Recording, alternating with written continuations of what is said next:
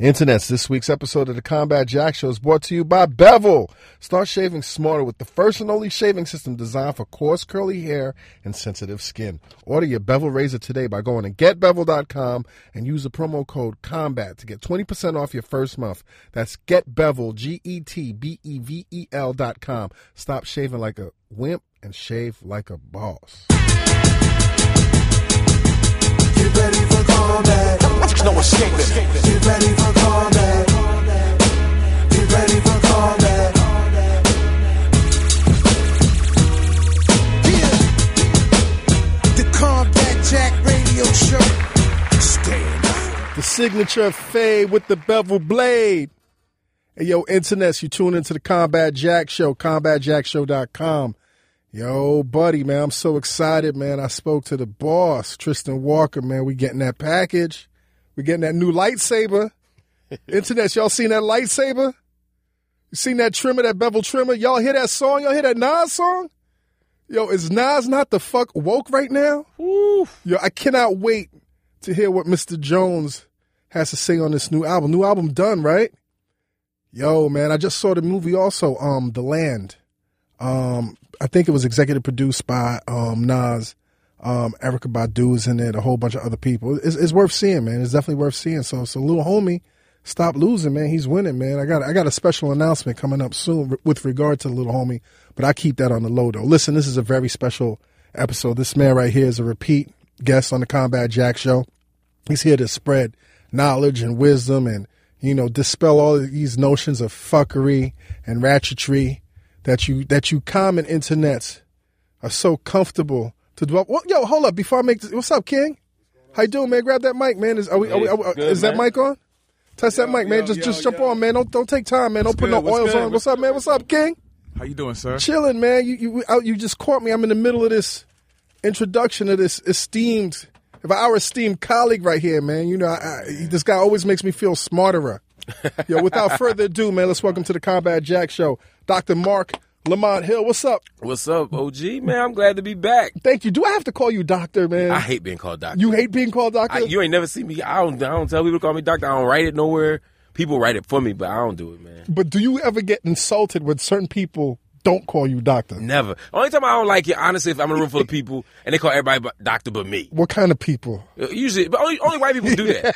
so this is what, white people do it, and to my exclusion, they be Right. like, "Hi, Doctor Smith, Doctor Jones, Mark, Mark. Mark, Mister Hill, Mr. I'm Hill. Like, damn, I went to the same school they went to. but you know, other than that, I don't trip, man. I don't care. Yo, congratulations on this book, man. Nobody. Oh, thanks. man. Casualties is Ameri- of America's War on the Vulnerable from Ferguson to Flint and beyond. That's a very heady title. Yeah, it's a long ass title too. I told my people make it shorter. They ain't hear me though, but I like Nobody. so do I. Yeah. so can we call it We Nobody? can call it nobody. That's Yeah. what I call it. I just read the book, man. Uh, I read I read it from cover to cover. Thank you. Um I mean that's what we do here. That's that's why you a legend because you actually do the research and do the work. No, because you pe- you you sit with people that haven't seen your show or haven't read your book and they'll try and interview you. On. Right. it. I, hate that. you, you were shit. telling me that you were sitting down with some people and they were Yeah. trying to fake through yeah, dude was like, you should really think about this when you talk about Baltimore. There's a great film you should see. I was like, yeah, I, I quote the film exclusively, in- intensely in the end notes and in the book, man. You know, but other than that, man, it's it's it's good, man. Yo, I'm I'm blown away, man, because um I'm not gonna say it it it wasn't an easy reading, but this was some intense shit in here, man. I, I was trying to strike a balance between making a book that is accessible, so it's not an academic book, like people can read it. Right. I tried to make it writerly so that people could could feel the prose and feel the stories that I'm telling, especially the, be- the beginning of the chapters, you know. Right.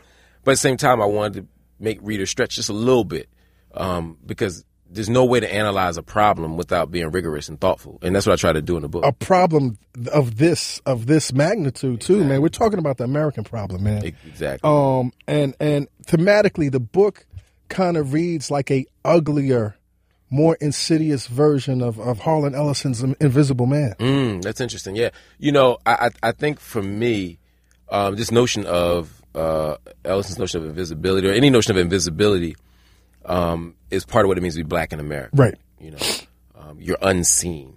Right. I'm I'm saying yeah, there are moments where we're completely unseen. When they think when they think about democracy in America, they wouldn't think about us. Right. Every man created equal. They wouldn't They couldn't see us, Right. At least not at the level of our humanity. They saw us as slave labor. They saw us as as, as chattel. Chattel. Yeah, but they damn sure didn't see us as as, as people. And I'm saying it's, it's it's not just that we're invisible, but when we are visible, we are suscept- we are susceptible to so many forms of violence. Yes. Right? We see you, and so we're going to kill you. We Right. see you, we're going to erase you. Right. We see you suffering, but Right. we're going to ignore your suffering. Right. Or justify it. Right. They lazy. They stupid. They're violent. Yeah. They're hypersexual. Of course it's gonna happen. And they don't vote. Whatever the narrative is, that becomes the reason why we get subjected to forms of social misery and even civic evil. Because you can't talk about Flint, Michigan without talking about civic evil. Oh yeah, that's evil, man. It's evil. It's evil. That's what we trying You, to you get at. you can't talk about Baltimore. You can't talk about any of these incidences that, that these recent incidents that that that, that are happening Yeah. in, in, in current American society as as as non evil. This shit is evil, it's man. just evil shit, man. What was the purpose of you writing this, man? Was, e- know, it, was it just a check? did you did they put that check in front of Let you? me tell you something, man. Mark. I, I mean, I ain't gonna lie, I got a check. you know, but I get a checky check. Yeah, it's a nice check, but I tell you something. There, there are bigger checks to be written Yes, than this. yes. It's funny when I went to write the book. In fact, I was going to write a political book, like a straight, uh, you know, 2016 election kind of book. And when you look at the New York Times bestseller list this week, or, or last week, or probably uh, next week as well, the books that are at the top of the list are like How to Beat Trump, Mm. you know, The Secret of the Clintons, stuff that is like red meat. And I could have written one of those Right. books. I could have easily written one of those books. Um, those are they don't take long to write. All I gotta do is say the same shit I say on CNN, just give my opinion. Your opinion, Exactly. Put my face on the cover, Right. like like Ann Coulter and them do. right? You know, and sell it to people who already agree with what I think. And I would have made I Because there's a built-in audience. built it on it. Right. And every TV show I go on, I can sell that book. And I could have made a lot of money. I would have got a, I probably got twice as big a check. Right. And I thought about writing that book. I wrote a proposal for that book. And then I talked to folk, and I talked to one, I talked to a friend of mine. Um, actually, I talked to India Ree about it, and, and and she said, you know, you got to write the book that's in, that your spirit is telling you to Right. write. Right. She said because if you don't write the book that your spirit tells you to write, then even if you get a check, you won't be satisfied. Um, she's a better person than I am. I probably could have got the check and been satisfied, Right. but but no, I seriously, though, She's I- more morally Yeah, woke. She's morally right. She woke. She just woke. I ain't woke like that. You know what I mean? Um, no, but like seriously, I, I, she was right. I, I wouldn't have slept well. Right. Um, this book, I was called to write it when I went down to Ferguson. I I, I, ca- I got there August 10th. Uh, Mike Brown killed August 9th, 2014. I got there August 10th. And as I stood there, you could still see bloodstains on the ground. You still saw the quick trip uh, down the street by the end of the week was, was burnt to Burnt the down, ground. right. You know, you see thank you black Twitter written on the on the ground out there from because there was not Thank just- you, Black Twitter. thank you black Twitter 'cause Right. it, was, it was digital activism, it was on the ground concrete activism Right. and all this stuff was happening and i was talking to people about what happened and i asked this sister i said what happened man and as she described it i could feel the trauma Right. she, she described it as you know this boy laying on the ground for four hours sheet covering his body Right. eventually but not all the way Right. And he had been out there for what, like four, four, hours, four Man, hours, his blood going through the steaming heat. steaming heat 95 degrees outside Right. his blood in the in the concrete Right.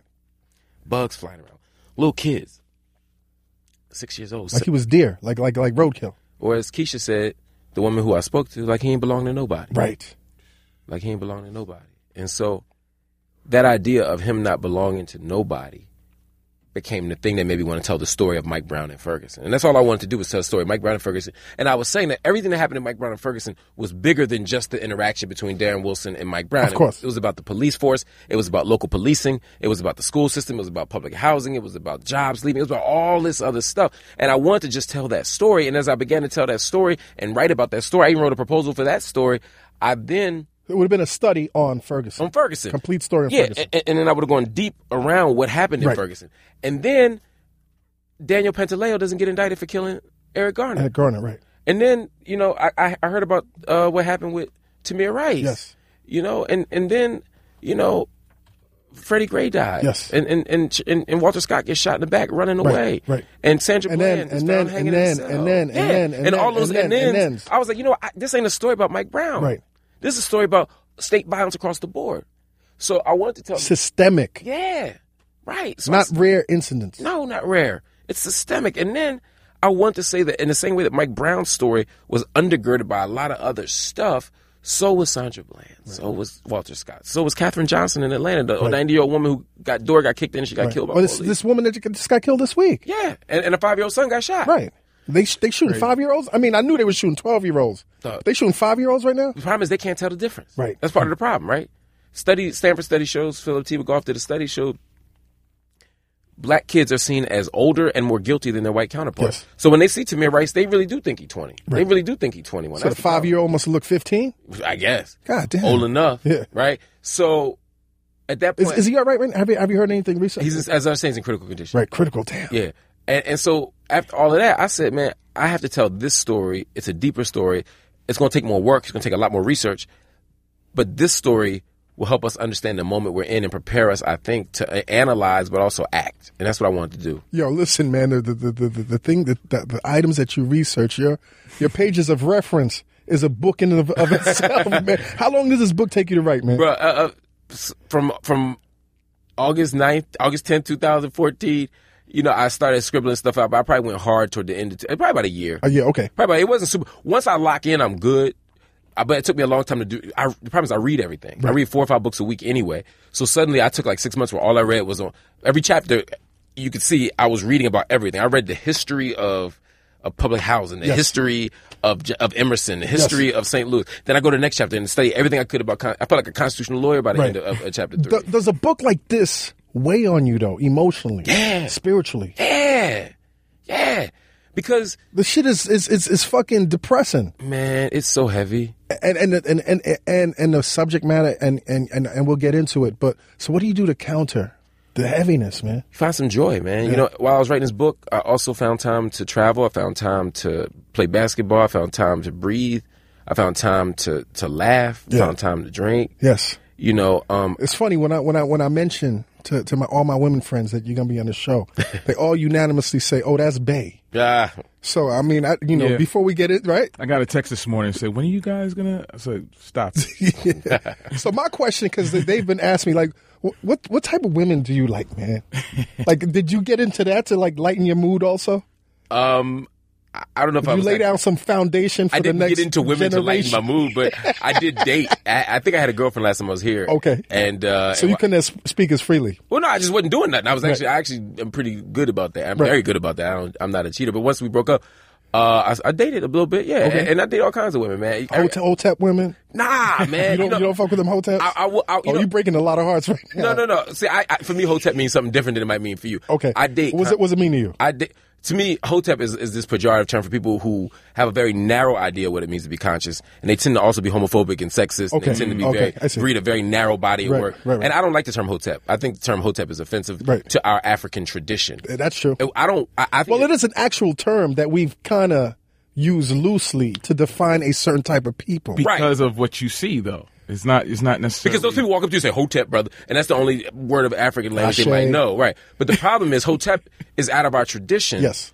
and I don't want to take a, an African term and an Afri- a- a- and make it negative. We have enough African terms that have been turned negative. Yes. True. and I don't We have want enough. And I don't want to mock the African centered traditions. Right. I don't want to mock the John Henry Clark tradition because it's beautiful. Yes. I don't want to mock the, the Ar- Arturo Schomburg or Dr. Ben or Dr. Ben. You know what I'm saying? I, I don't want to mock those traditions. I, uh, Marimba Ani or Malefi Asante. I don't.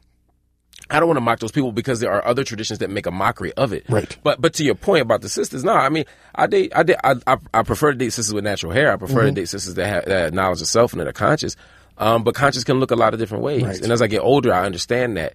Uh, it's like it's like Dre used to say, uh, is it every nigga with dreads for the yeah, I mean, well, for the cause, every nigga with Right, gold right, for the right, fall. No, like shit is more complicated than Right, that. And as I, I've learned that as I got older, Is it a fine line between like the, an academic sister and a sister that's you know like just hustling in the street? Like I'm. smart ratchets. I, I, have done I've done it. I- I've, I've dated all of that. Right. You know, I've dated academic sisters, and, and sometimes it's great. It's great to have people you can talk Sometimes to. that shit gets boring, though, right? Like, yeah, and sometimes because Don't quote me, sister. Right, because I also have because I also have interests outside of academia. Right. So and sometimes they're very narrow. Not all of them. Some are Okay. dope. Some are dope. So I've dated. Um, I've dated school teachers. I've Yes. dated. Uh, I dated. Did you uh, ever date a police officer? never. I would never do that. You would never date a police officer. Fuck no. Seriously. No. Just imagine the discourse. Yeah. th- Imagine the sexual tension. Mark, you wildin', man. I, that, that that's that's something I couldn't do. Okay. That that's that's Right. a no. That's an absolute. but when you see that like as a challenge to help them see the light, Um, Like, if she was bad, if you seen her in the club and she was bad, And then later on I found out she was a police. police officer and she showed you that badge. I think it would be a long term problem. Right. I'll just I'll say that. long term, it wouldn't be sustainable. Right, right. I can't speak to the club. Yes. I can't speak to the the after party, but I will say. That long term, it wouldn't be sustainable because okay. I, I, I have an ideological difference with anybody who represents the state in that way. Right. That, that's dope, man. So so basically, you're saying you're on the market right now. Um, I wasn't saying that. Nah, Oh. I was saying that you know I have dated different types of Yes. da- different types of women. and, Okay. you know life is good. So we'll leave this to the interpretation of the women out there that's listening to this episode. I don't think it's that many women are interested in, in whether I'm single or not. Hey, I think stop, they're more, stop, stop, I think they're more stop. interested in this book. Nobody Stop. casualties of America's war. are Stop, horrible. stop. Pop your Ferguson collar. to Flint Pop your FBI. collar, doctor.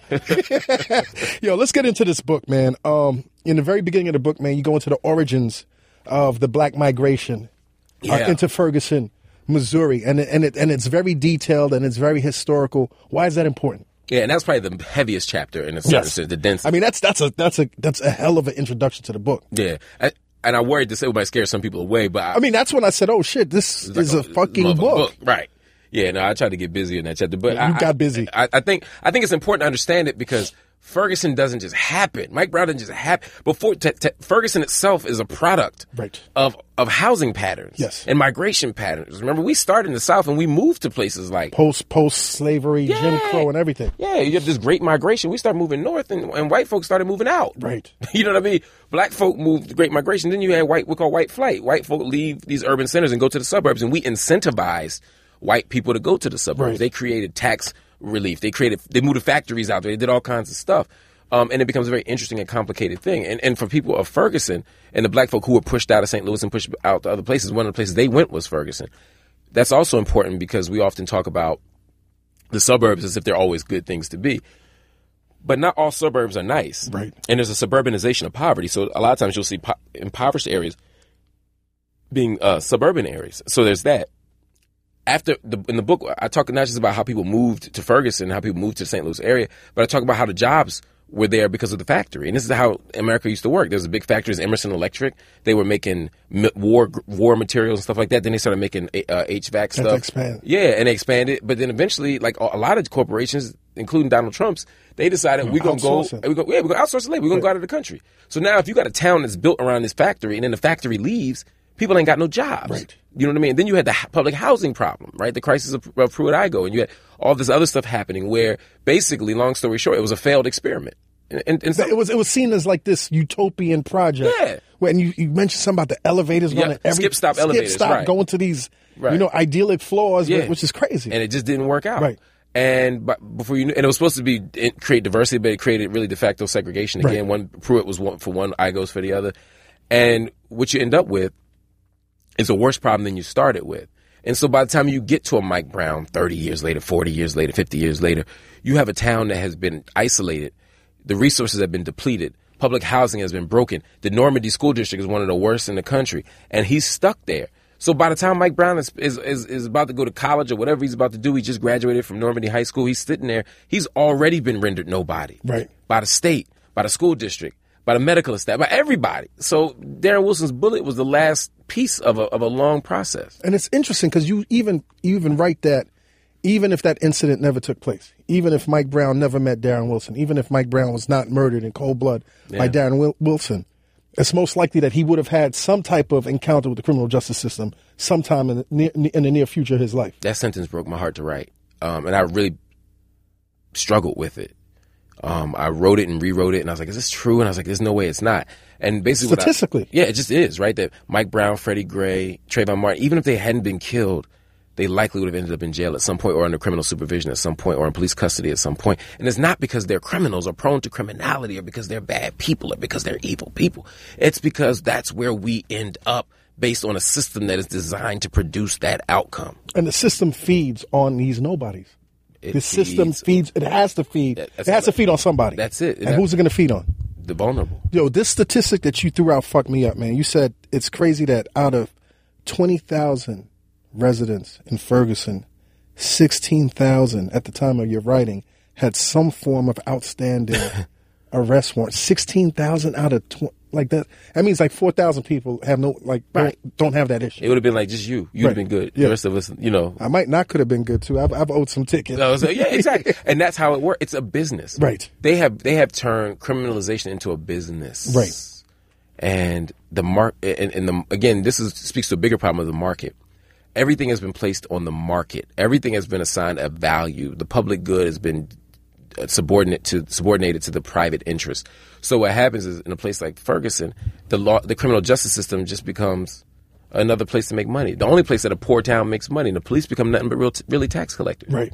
You know whether whether it's Tax collectors with guns. yeah tax collectors with guns, and people don't like tax collectors or guns. So then you, you have this antagonistic relationship between police and community because they see them as leeching off of them and, and exploiting them even further. You know, you, you also go into this other concept, man, that, that I think is pretty interesting where you kind of give Darren Wilson the benefit of the doubt and not necessarily say that he might not be a racist, but he acted out of a sense of post intentional racism. Right. My What, point. what is that? So, I, I- and I borrow that term a- as I cite in the book from Imani Perry, professor at Princeton University. And the point is that we often think about racism as this foaming at the mouth, angry white supremacist who thinks that you know all niggers should die. But do we really, I mean, us as black people that know what the issue is, do we really think about it like, because I don't see it like that anymore. No, but, but I, I think we're beginning to nuance our thinking Right, around this. right. But at the very least, we still think about the level of intention. This person might not admit it, but they still think this. They still don't trust me. They still don't do this because I'm black. Right. And I'm saying that it might be more complicated than that. That e- Darren Wilson may, for example, Darren Wilson may not have left his house that morning, or even driven down uh, Florissant Avenue saying, "I'm going to kill a black person," or that I don't like black people. He just don't like criminals. The problem is, whenever he sees black people, criminals. he's conditioned to see them as cr- through the lens of criminality. right. So for him, it's not. It doesn't matter whether he actually believes. If you strapped him to a, to a, to a lie detector test and said, "Do you think black people are inferior?" He might pass it. If you strapped him to a thing and said, "Do you do you hate black people?" and he says no, he might pass it. Right? It's it's not about his intention. It's about the fact that our cultural norms, our social norms, are engineered in such a way that you always that blackness is always uh, rendered marginal. It's always rendered criminal. It's always rendered uh, uh, problematic. It's always rendered less intelligent. And and, and at, to, the- at the level of the officer, he ain't thinking all people are bad. He's just saying this criminal's bad. Right. It just so happens that all the people he thinks are bad happen to look like Mike Brown. right, right. I don't doubt that George Zimmerman really thought he was in danger. I don't doubt that he really saw that hoodie and saw violent clothing. The problem is that same hoodie draped over a white body would have prompted a different response. course. And so, and, and you're a lawyer, you know, the reasonable man standard, right? This- But I- what is a reasonable man when it comes to race in America? And that's- and, and law and order. And that's the there's no problem. reasonable because because when I look at these instances, Right. they're not acting reasonable to me. But because you're looking at it through the lens, your lens, right? And, and other people look at it through their lens. The problem is the normalized position, the normative position is that of the white person. In other words, th- when we're sitting in that jury box and we say, well, what would the reasonable person do under the sta- under the circumstances that George Zimmerman were under? A whole bunch of white folk like shit. If I saw Mike Brown, I'd kill him too. If I saw Trayvon like like running up on me or Uh, Right. uh, I'd we- kill we- him too. we- yeah, he should have listened to what I said. Right. So what happens is, even though there was no reason to kill him, Right. it doesn't matter because the reasonable man, i.e., the the the the, the white anxious the, the anxious white American, Anxious, fearful. fearful white American would do it, right? So what happened and, and, and some Negroes too, now don't get me wrong. Uh, of black, course, black yeah, folk be like shit, I, I mean, yo, on, on any given night, Right. in East New York, you Be see, safe. you'd be like, "Hey, Be Right. be safe. safe though." Right, exactly. Jesse Jackson said one time, he said, I'm ashamed to admit that when I walk and I hear footsteps behind me and I turn around, I'm relieved to see it's a white person. Right. Uh, Right. So if that's Shit, I wouldn't say that, but no but but don't mean don't mean we ain't don't thinking mean of we don't certain think night. right. Right. Yeah. We've all been conditioned. Exactly, and that's the point. And so what happens is the it, it creates two problems. One, you can't. That juror now is making an honest assessment of what they would do under those circumstances, and they don't realize again at the level of intention that is racist. The second thing that it means is that the law isn't engineered to create justice Right. because the law uh, legally, if it's it's perfect, legal ethics say yeah, it's the right thing to do. Juror did the right thing. He should. It, jurors would have done the same thing. Jury of his peers would do the same There's thing. no morality. No. When it comes down to the letter of the law. That's exactly right. Right. So what we do is we codify irrational white supremacist anxiety about black people. Right. And are these notions of like uh, post-intentional racism are they too complex or too advanced for like the white majority to even understand or comprehend? Are we are we too Are we too? I mean, are, are- is this too heavy for them to understand this? It depends on how you talk about it, right? So I, I think the way to talk about it with them is is to point out examples, right? So you say, you guys think this hoodie is, as Geraldo Rivera said, as Fox News said, as other people said, you, you said this hoodie made him m- more, uh, more um, aroused reasonable suspicion, or made him more suspicious. Right. That same hoodie is worn by kids at Columbia University Right. all year round. Are they suspicious? Right. So when you point out the difference, it's like, oh shit. I guess I guess th- so. It's not the hoodie. That's, the hoodie's the same. It's the body. It's over. That's different. When they see that example, they understand a little bit differently. When you show them the studies where we're where we're more quick to shoot a black person than a white person under, cer- under certain circumstances, or we're more likely to view a black person as dangerous versus a white person, they can see that and they can see the result of it. When you watch the videos of police wrestling guns from white citizens who It was are already angry- popped off at them. Right. Right. Meanwhile, this this guy has a gun in his pocket that's legal and registered, and they're shooting. And he's him. trying to explain to you. And he told you he got Right, one. right. People who want to shoot you don't tell you they got one. Right. Not to the police. Exactly. Um, so the difference in treatment, they can see that.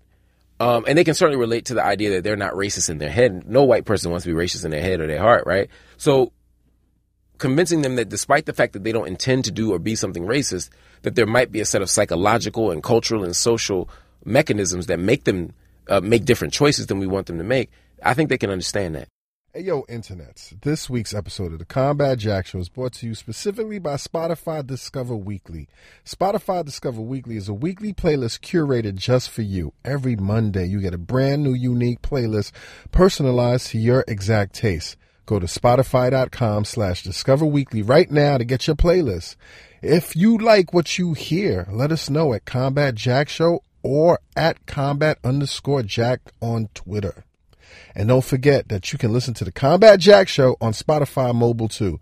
That's Spotify Discover Weekly. And now back to the show. So you talk to a lot of people because I'm pretty much um, pessimistic when it comes to like changing people's like hard rooted, hard baked, hardwired attitudes. With when it comes down to what you say the value ga- gap that white lives are in a sense more valuable than than black lives. You speak to a lot of people, man. Have you have you seen results where you've convinced somebody that's been on the other side of the spectrum? to say, hold up, wait, we might we might be thinking and seeing this wrong. I think it is um, possible Right. that people. Um, I think it's possible that people can um, imagine the world differently and challenge their assumptions.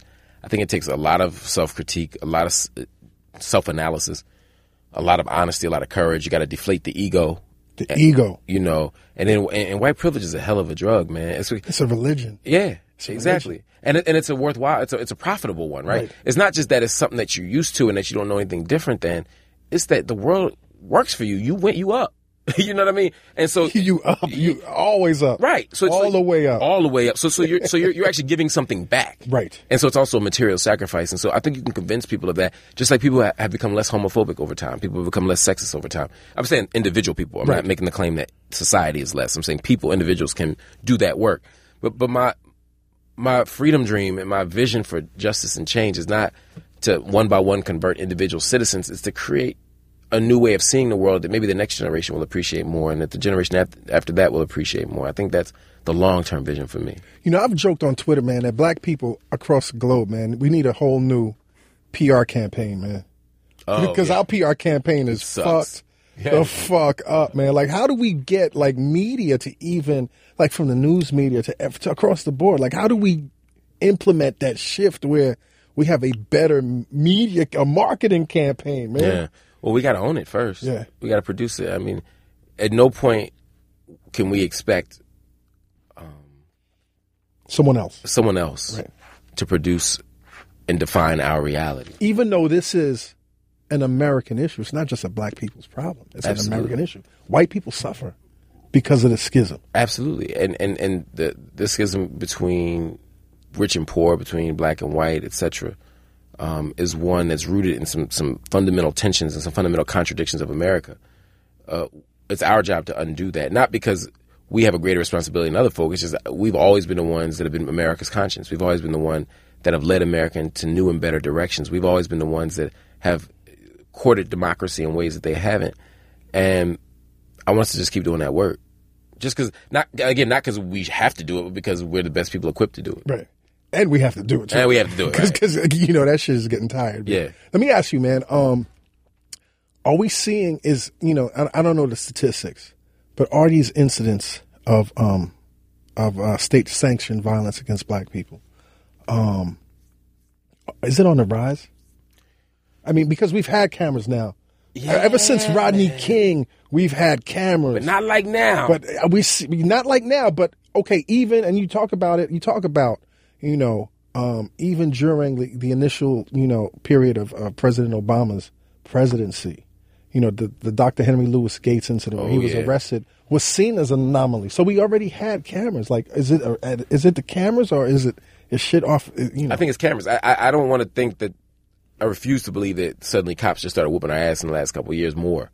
I think they whoop our ass as much as they've always whooped our ass. I think now we just have access to more information Right. because the, ce- the cell phone has become more pervasive, Right. damn near ubiquitous. I mean, everybody got a phone. Snapchat. Yeah, Snapchat, everything like Facebook Live. We saw a brother uh, tragically killed by the state. When you have all that stuff, th- there's more surveillance, and if there's more surveillance, you're just gonna catch more people. I think that's why people, because people saying, people keep saying, why do cops keep doing it? Well, they keep doing it because that's what they do. that's been what they've doing it, always right. done. And you know, until it becomes normal for them to get caught, they're gonna keep doing it. Right. Um, and we, I think we've had this discussion before. What's happening, particularly with the police? A lot of people are saying that the system is broken. The system is broken. But I see it as a system operating the way it was intended That's just to it. operate. We have to say, I mean, that's a whole other. That's like really getting into like the matrix, yeah, it's, it's a like the radical, Morpheus view of like this is really what it is. right? And that's why we need a radical reframing, Right. right? reformists say the system is broken, let's fix it. Mm-hmm. Radicals and revolutionaries are saying the system is working, let's Works. break it's it, efficiently working. and let's break it. Right. My goal is to break a system that's working, not to fix a system that's broken. You talk also Mm. about gun laws, Mm-hmm. um, and how um, with this whole you know stand your ground thing, like we are, are now in this mindset of uh, the true man doctrine. Um, this culture looks Mm. unfavorably on anyone that retreats from any type of potential danger from another individual. But does this doctrine apply to us? Obviously, it doesn't. Right? That's what's so fascinating, man. The same people who advocate advocate gun laws and, and gun um, rights and individual, you know, uh, individuals' ability to defend themselves and their property, and then they say, well, the body is a castle in and of itself, so you know, stand your ground. And even if you're away from the creator, Castle you can- doctrine. the castle doctrine, you can run away. You ain't got to run away, or uh, the true man doc. You know, it's almost they're saying it's unmanly to have to run away, right? That ain't for us. right. When Marissa Alexander is shooting Popped in the air. in, in Florida. Popped in the air. Not Yeah. even at anybody. Right, right, right. Warning They- shot. NRA ain't there defending it. You think? You think? If, if anybody had a right to pull out a gun and kill somebody, it was Trayvon. Right? He was the one being Yes. pursued and stalked. And he had a reasonable, as a reasonable, reasonable man standard to believe Right. that his life was in danger. And in a stand your ground state, he should be able to pull out a gun and shoot Right. George Zimmerman. But if he had, you think he would have been supported by the NRA? No. Has the NRA ever publicly supported any person of color? they they get offer tepid support for Marissa Alexander later, right. Um, and they will support you sometime. But in general, it's this is about white men's rights, and that's who they support. You know, and what's depressing about this also, man, is you, you look at America, you look at the DNA of America. Do you think we'll ever come to a period? I just came back from London, and I was fortunate enough to attend their Black Black Lives Matter march. You know, standing in front of like the American embassy, and just even seeing how the city, even though it was uh, inconvenient to the city, we shut down the city. The city seemed to, for the most part, support that march. You know, the bus drivers were honking their horns, and even like at the end of the when I left, the cops were so civil. They were like, you know, have a good day, like no no aggression or anything. Yeah. And and that and and coming back to the states, man, the depressing concept that I have is, will we ever see a gunless America? No. No, I, I think gun culture is just baked into the DNA of America. I think that That sucks, man. it does. I mean, I, I I think that we can have an America that has a far more responsible and humane position on guns. I think we can uh, cut down on guns. I think we can cut down on gun access. I think we can have reasonable restrictions on guns, waiting periods, background checks, etc. Getting rid of straw man purchases through gun shows and things like that. But I think it's going to be tough to get rid of every gun in America, or even the, the bulk of guns in America. And you know, I- I'm a Second Amendment advocate. I mean, although I support, So you believe in in, in, in having I have every- guns. Okay. Yeah, I got guns. Um, I'd be willing to give them up for in a gunless America. Right. But you're not giving them up until Oh. Right. it gets to that Ain't no point. else Right, got right. one, right? Yo, I'm King, gonna- man, you still looking into that that that situation for us, man? What's that? I, you know what I'm talking about. What we talking about? Yeah, uh, man. Um, I feel like I'm about to be like We'll a talk witness about in that- some shit. we'll talk man. about that off no, cam- no, this off all, air. this all, this all. I feel like I'm this, gonna go- no, no, this I'm is gonna go all- to jail, too. Listen, man, No, I don't I'm wanna- I not, don't I'm wanna not, say- I'm not incriminating myself, but at the end of the day, I'm trying to figure out what this, you know, the Second Right Amendment, uh, you know, is, and and you know how it applies to our individual lives as well. and which, yeah, it's, it's, it's very important, man. So, so, so, anyway, talking about it, man. Very So, important. so, so, you believe in, in everyone's right to bear arms? yeah, I just have. reasonably. A, I'm just reasonable about it. I also don't have a because romantic- this is America. Yeah, I, I would rather all of us not have guns, but I'm Right. just saying in the con- within the context, I'm going to have one too. Right. Um, but I also, but, but I don't have any romantic ideals about what that means. Like you know, people say, "Oh, we use these guns to fight, strike up against an unjust government, and the government ever strikes up against us." we can- That, that, that ain't happening. I thought that shit till I went to Ferguson. Right. And I saw grenade launchers and tanks, and you know what I mean. Fucking lasers. They Predator had drones, lasers. letter. yeah. Yeah. I'm like, man, my little nine millimeter or my Desert Eagle ain't gonna do shit. Nothing. But I can't beat the government with guns. Right, right, I ain't gonna pretend to. right. Yeah. So, so is this this new phenomenon also about this heavily militarized America? Like, where are we going with this? Yeah, I mean it's an outgrowth of the war on drugs, you know, uh, uh, you know, a- and suddenly local towns became like little armies, and so towns that never had haven't had a murder in ten years, and you go to places like in, in California, where I mean there literally has been a homicide in this town in years, and and they're being given army tanks, uh, and they have a- or Wow. they they have ac- access to like The body armor they got is grenades, and- ridiculous. yeah, and the body Like, what are you armor. expecting? It's bizarre, man. When I went to Ferguson, man, I was so baffled by how the same town that didn't have a, a, a dashboard camera to see what Darren Wilson did to Mike Brown suddenly had surveillance equipment and, and, Out of the blue. helicopters and Right. drones. And it was just like, Where the fuck were y'all hiding this shit? right. But every town has access to it. And Right. again, there was a time in the 80s where it was where it was like you needed at least requisition, like Right. major SWAT equipment. But and Radley Balco writes about this. But as you get through the 80s and 90s and 2000s, it's becoming so normalized that now you don't even, it's not even a big deal to, for a small town to ask for uh, major military style weapons and assault rifles and tanks and shit. And, and as a result, uh, police have become more militarized, and the relationship between police and communities no longer feels like they're police, they're community policing. It feels like There is they're- no they're community occupying a police. That, small- that doesn't exist anymore. No, like let's exactly. let's get to it. That doesn't exist anymore. It does not. It does not. And, and part of it wa- is, is the kind of bastardization of uh, broken windows policing, which Right. was supposed to be, in many ways, a community based strategy where Right. the community would determine what the needs were and laws and rules would get made at the local level about what a broken window was and, and what blight looked like and how to repair it. But now broken windows became a thing really where the police just started to run through and just beat up on the poor. So, so it goes back to my initial point. Then, is it getting worse? Because you, you say you don't want to say it's getting worse, but I remember specifically. I remember in the '80s, walking down the block one day, smoking a joint, high as fuck. I walk into this police officer, and she's like, "Yo, why don't you just put that shit out?" Mm. And I gladly put that shit out, and I kept it moving. I can't imagine that happening Yeah. in 2016. If that'll happen again, you know, just because of how we treat marijuana. But your point is well taken. right? Um, that that's not happening in 2016, at least in New No, York it's City, not. And- in Brooklyn, And part of it's because your boy Bratton, right? right, who who resigned My boy, yes, today, right? today. You know, and remember he's been here since the age, the age of Dinkins. Yes. Mm-hmm. At first as, overseeing the transit authority, and then you know, and then being promoted to the full uh, uh, New York uh, Police Department. And this idea was that if we can address the broken windows, if we can patch up the w blight, if we can deal Urban with blight. or, or, or, or the, Blight pri- the the the technical term was was disorder. Right. If we can address disorder, then we can create peace and we can reduce crime because people won't be inclined to commit crimes where you know they feel like it's a, it's a, it's it's not a, c- a criminalized space. acceptable. Yeah, they were wrong. All it did was end up beating up on the poor, making people trust police less, and, and criminalizing so much more stuff. Why are we so much more policed when crime has dropped rampantly, like drastically? Well, well that's a great question. I Drastically. mean, some would argue Right. that That boot on the neck keeps cause- crime down. Yeah, that, that reported rapes are down and murders are down and robberies are down because we police so heavily. Now, there's no evidence to suggest that.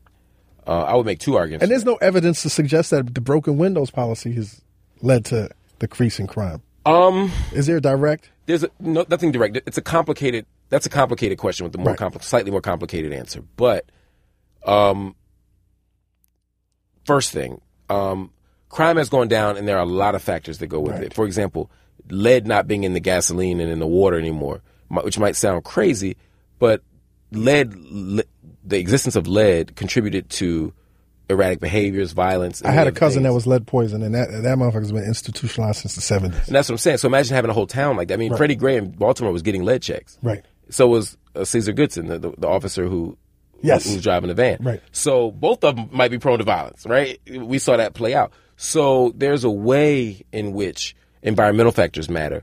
Um, the women's reproductive freedoms, women being able to have abortions, meaning that women are, are able to not bring babies into the world in economically desperate situations, which often leads to poverty and crime, etc. So there are a lot of factors we could contribute attribute. It's not simply that we locked up a bunch of people and crime People went stop down. smoking crack. People know. People know. Right, what Uh, crack Let's is. not fuck with crack. Yeah, they know what crack do, so they're like, nah, I'm good on that. But then the second piece is even if that's true, so let's say crime, crime did go down if you lock everybody Right, up. right, right. That's still not a moral, ethically responsible thing. If I if I if I locked everybody up, I would have graffiti. Right. If we made everybody ride 15 miles an hour on the highway, we wouldn't have car crashes. But is it a practical and reasonable response to, a To lock problem? everybody up. No, that, you got to get to the root. Right. Like we got to stop doing some bullshit. Um, I keep hearing, man. I've been hearing for a long time, for most of my life, and I'm seeing it more now, man. Like like some people are just salivating for this upcoming race war. You know, like this race war. Like like like, and it, like, why are our white brothers and sisters? Why are white cousins so so hungry for a race war? What the fuck is that, Mark? Well, I, I don't assume that most white people want a race war. I think most white people don't want a race war. But, Oh. Okay. But, but you people who hear the ones that I, don't- I never heard a person of color talking about, I can't wait until this race war pops off. well, because it's more of them than it is of us. We don't want no race and war. I know some ignorant motherfuckers, they, don't- they're not talking about no race war. Right. Right. Exactly. That ain't the goal. That ain't what we thinking about. Um that said, I think that there are some people who feel like they're losing the country. Right. And they feel like the a- age of Obama, the existence of all this these black celebrities and, and millionaires and the, the, the rise of Prevalence of hip hop, hip hop everywhere, culture. and- And then when you add the Islamic piece to it, people coming in. Uh, there's a sense that oh my God, we're losing our country, we're losing our identity. White men aren't able to run the world anymore, and so they want to imagine a different outcome, and they're trying to thwart what they see as a near inevitability, which is that they will become extinct. Right. Um, and I think Which isn't necessarily true. no, it's not necessarily true, and I don't want white people to be extinct. I want whiteness to be extinct. I want white supremacy to be extinct. course. but I don't want white bodies as such to be gone. I want everybody to exist in love and peace. I just Right. want it to be in terms that are fair and just for everybody, and not th- and not just uh, acceptable through the lens and the eyes of whiteness. Why do you think, man, and you, you talked about it earlier about you wanting to write a, a political book? Trump, man. Ah. This, this phenomena of Trump. Trump, the Republican Party got exactly what they deserve. Right. You know what I mean? Like your grandma be like, "Yo, keep playing with that. You gonna put your somebody's eye out." Or, Right. You know, keep messing with your face. It's gonna stay that way, right? Right. There are these warnings we get that if you keep doing something wrong, there's gonna be a long term consequence for it. The long term consequence of the Republican Party playing with xenophobia and racism and anti immigrant sentiment and playing to the cheap seats, playing to the racists in their party, even if they didn't believe in those same values, they wanted those votes and they did that and they did that and they did that. And before you know it, you end up with Donald Trump. And now your face stuck like that. Now look Right. what you stuck with. You got a Donald Trump who you can't get rid of, who, who y'all don't even want, but it don't matter no more. Um, but it seems like no matter how much this guy sticks his foot in his mouth, no matter how ga- how many gaps he makes, like there's a certain portion of America that's convinced this is the guy. Like it- that doesn't even fucking make sense. And I think a lot of it is, is a dissatisfaction with the other option. Right. right? Which, There- which is what to do the hard work. No, I'm saying well, Hillary Clinton is Right. the other option. Okay, wait, right. I'm saying we don't like the Democrats. We don't like Hillary Clinton. And Right. so Donald Trump ain't perfect, but at least he's not them. And I want a whole new America. I want a whole new way of doing politics. A whole new. Mm-hmm. Which is what like bullying and like just like Throwback. They want Right. they want It's a throwback throw- yeah, America. right, right. A whole new in the sense of different than what we got Right. now. They when make America great again in many ways. is Make America white again. right. And that's what they want. I got this theory though, man, and and and, and hear me out. Mm-hmm. It's not a popular theory. Uh oh. But I got this theory. Part of me, Mark, wants to see Trump as president. Me too. And why? Why is that? Because I think that's the only way we're going to get a kind of radical, Yes. revolutionary change that we. Yes. So you understand? Yeah. Oh hell yeah. You understand? Hell yeah. I mean, when you look at the history of, say, like Germany, the, the Huns have been trying to fucking control the world for years. Right. Until you had the ascension of Adolf Hitler, World War II, and and Germany was forced to sit the fuck down. right now, what we don't want Right. is the rise of a Hitler. But we're kind of seeing that Right. in a demagogue like Donald Trump. Right. I thought I was the only one that wanted to see, not wanted, but imagine the world with Trump as being a positive outcome down the line. Yeah. I mean, it, it's crazy. I, I I think that Have you spoken about this before? Yeah, yeah, yeah. I mean, one because I'm a Green Party advocate. okay. And one of the arguments I get, uh, people always try to intimidate me and threaten me is, "Oh my God, you're voting voting for Joe Stein's like voting for Donald Trump." And my point is, I, I don't accept that argument. But even if I did, I'm willing to accept that Donald Trump in the short term because I think it would mobilize us and galvanize us. Now, if I thought Trump were a Hitler, or, or I thought innocent people would be mil- murdered and killed, where if I thought, But, but but that's very much a possibility in his rhetoric and But we have, to, fervor we have that- to be very careful when we bring up Hitler because when people hear Yes. this interview, Yes. they will think that I'm That saying aver- that- yes, that so let me be particular- very clear. I do not support the Holocaust. No. it was an awful human tragedy. Yes. It's- Absolutely. that should never the worst happen tragedy again. Right. It should never happen again. Right. And if I thought that Donald Trump were to produce a similar outcome as Hitler, I, in, in the most literal of terms, I would say absolutely not. So I want to be very clear about that.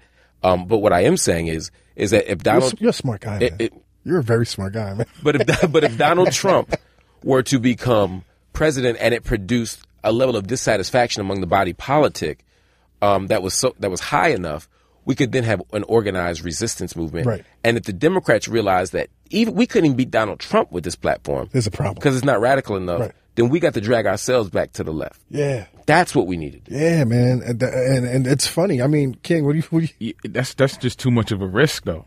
You said short term, but there's no guarantee that it's going to be short term. It's just like but but then, do we continue living with the cancer I get it. that is contemporary Right. American racism or whatever other ism you want to add to our ills? That's true. Right. There's certain the same. Hmm. Um, I mean, the, the truth is, it, you got to get sick. yeah. If you're not living right, you got to get sick before you get better. And we gotta we gotta get a And lot- we're sick, acting like we're all right. Right. And and, and we got to Hmm. recognize our illness. And I think Donald Trump in some ways is a mirror to us. You know, he's a ref- he, he can only exist. It's like it's like Mo said at the beginning of uh, Black on Both Sides. Hip hop is us, Right. Right. If hip hop smoked out, we gonna be smoked out, Right. right? If um, It ain't no giant coming. yeah, from, come on, right? You know, ain't no giant in the hills, right? So if if if um, if Donald Trump is xenophobic and racist and you know obsessed with market logic, and he's winning, it's because somebody because that's what we care about.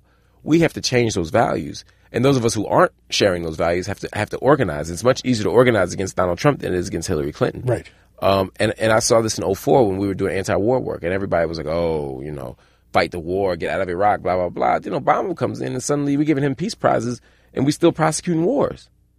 It was much easier to get people to organize against Bush than it was Obama. Right. And- and- but we and still Ob- need the work. Obama, Obama's a cold killer. Right. Cold killer. Right. But nobody. But it's almost as if people thought Obama's drones were somehow warmer and fuzzier than Right. Bush's drones. Right, right. And it's like It's just- nah, it's just- you in just- Yemen, it's just Afghanistan, cleaner. Somalia. Yeah, you don't want you don't, you don't care who drones they is. They, you, you don't want no drones. Hey, yo, internets, we'd like to thank Audible for supporting this week's episode of the Combat Jack Show.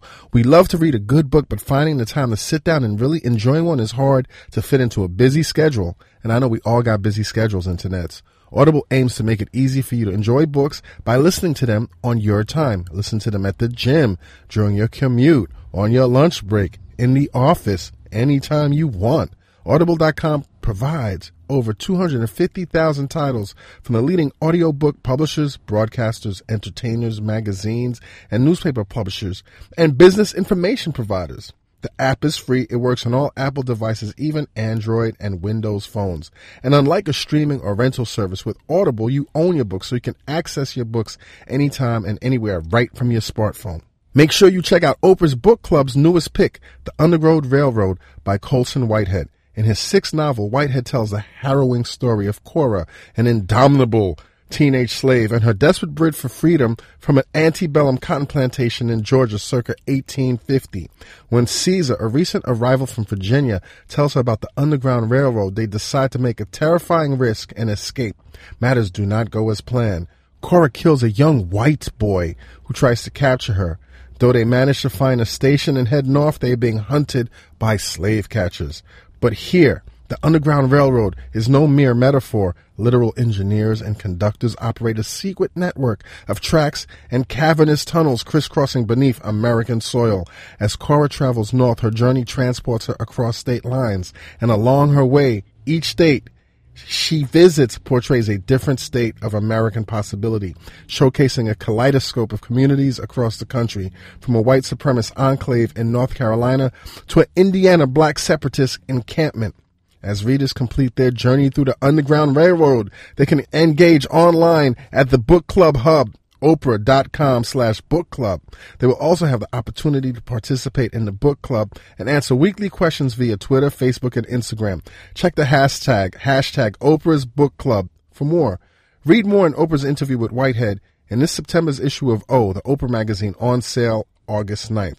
Just for listeners of the Combat Jack Show, Audible.com is offering a free 30-day trial membership. So go to audible.com slash combat today and start your free trial right now. I'm about to start mine right now. And again, show your support for the Combat Jack Show and get a free trial right now at audible.com slash combat. And now back to the show. What, what are your concerns with Hillary? Um, there. th- So there's layers to it, right? Concern. One concern is: is she going to do what she says she's going to do? What is the relationship between her record and her platform, her history and her claims? And th- because of her support for many Clinton policies that I find troublesome, Clintonian, you know, draconian. Right. Exactly. You know, when I see that, when I see welfare reform or three strikes or prison litigation reform act, You can't forget that. Yeah. You can't forget that. you can't, you know, um, crime bill, all that stuff. I say, wait a minute.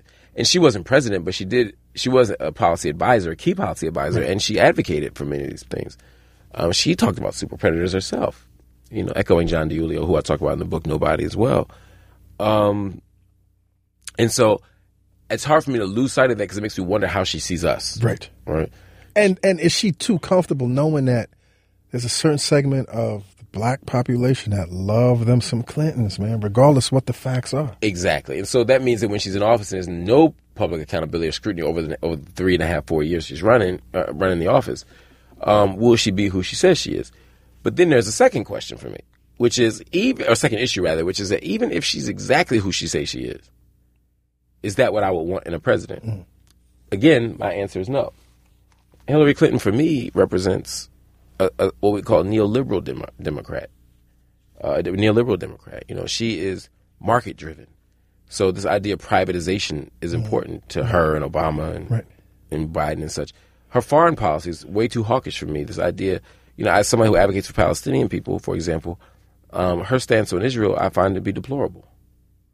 it's, it's it's it's the same as as, as usual. Like let's Um, Yeah, business as usual. Right. The problem with business as usual is occup- Palestine is still occupied. Uh, right. That's a problem. It's still atrocity. It's like It's an- what happens in Gaza every single day is is a human atrocity. right. We got to do something about it. Yeah. What'd you think about Bernie? I thought Bernie was on the money with economic issues. Mm-hmm. I wish he had a more articulate racial justice platform. Um, but if I had to choose, if Bernie were, were in the general uh, election, I would have voted for him. Right. And I don't typically vote Democrat. I would have voted for Bernie in the general Right, election. right, so I right, thought he was close enough to what we needed to get something done. At the end of his term, man, his second term, man, what are your thoughts overall um, on President Obama? I think that very few presidents can run the American empire like like Barack Obama. I think he by by the standard of empire, he was great. By the standard of, of American presidents, he he did a fine job. I mean, Uh, he did a lot. it did a lot. But I have a different set of politics. Right. So You ran it the American way, but that's Yeah. not necessarily the best way. yeah, he ran empire as well as anybody Right. could. You know what I mean?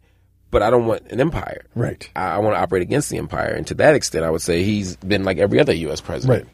You know, profoundly mediocre. And and and Mm. so what I think about Obama, and I, and this is not necessarily a compliment, but I, s- I liken him as the Jay Z of presidents. Interesting. You know what I'm saying? Like smooth. You know he's he's you know he comes from that Chicago school of politics, so he's a he's a killer. You know what I'm saying? But he makes it look so effortless and Mm. does. clean. He, he And he's got that gloss. You you almost you still root for the brother, even though you know he's kind of the bad guy. he's the bad guy. Right, but you- Jay Z right. sold drugs and Right. still talking about opulence. You know what I'm saying? And right, right, and and that's how I feel about Obama as well. Right. Um, you know what has happened in um, wh- what has happened in um, uh, in in the middle in Syria, what's happened in um, Afghanistan, what's happened in Libya, um, has been what's happened in Somalia, what's happened in Yemen. I mean, it's been awful. Uh, the lack of attention to poor people in the United States and poor black people in particular has been has been atrocious. You know, policies like my brother's keeper are interesting, except they're not actually public policy. That that's philanthropy. It's private money. Right. Again, private interest trumping the public good.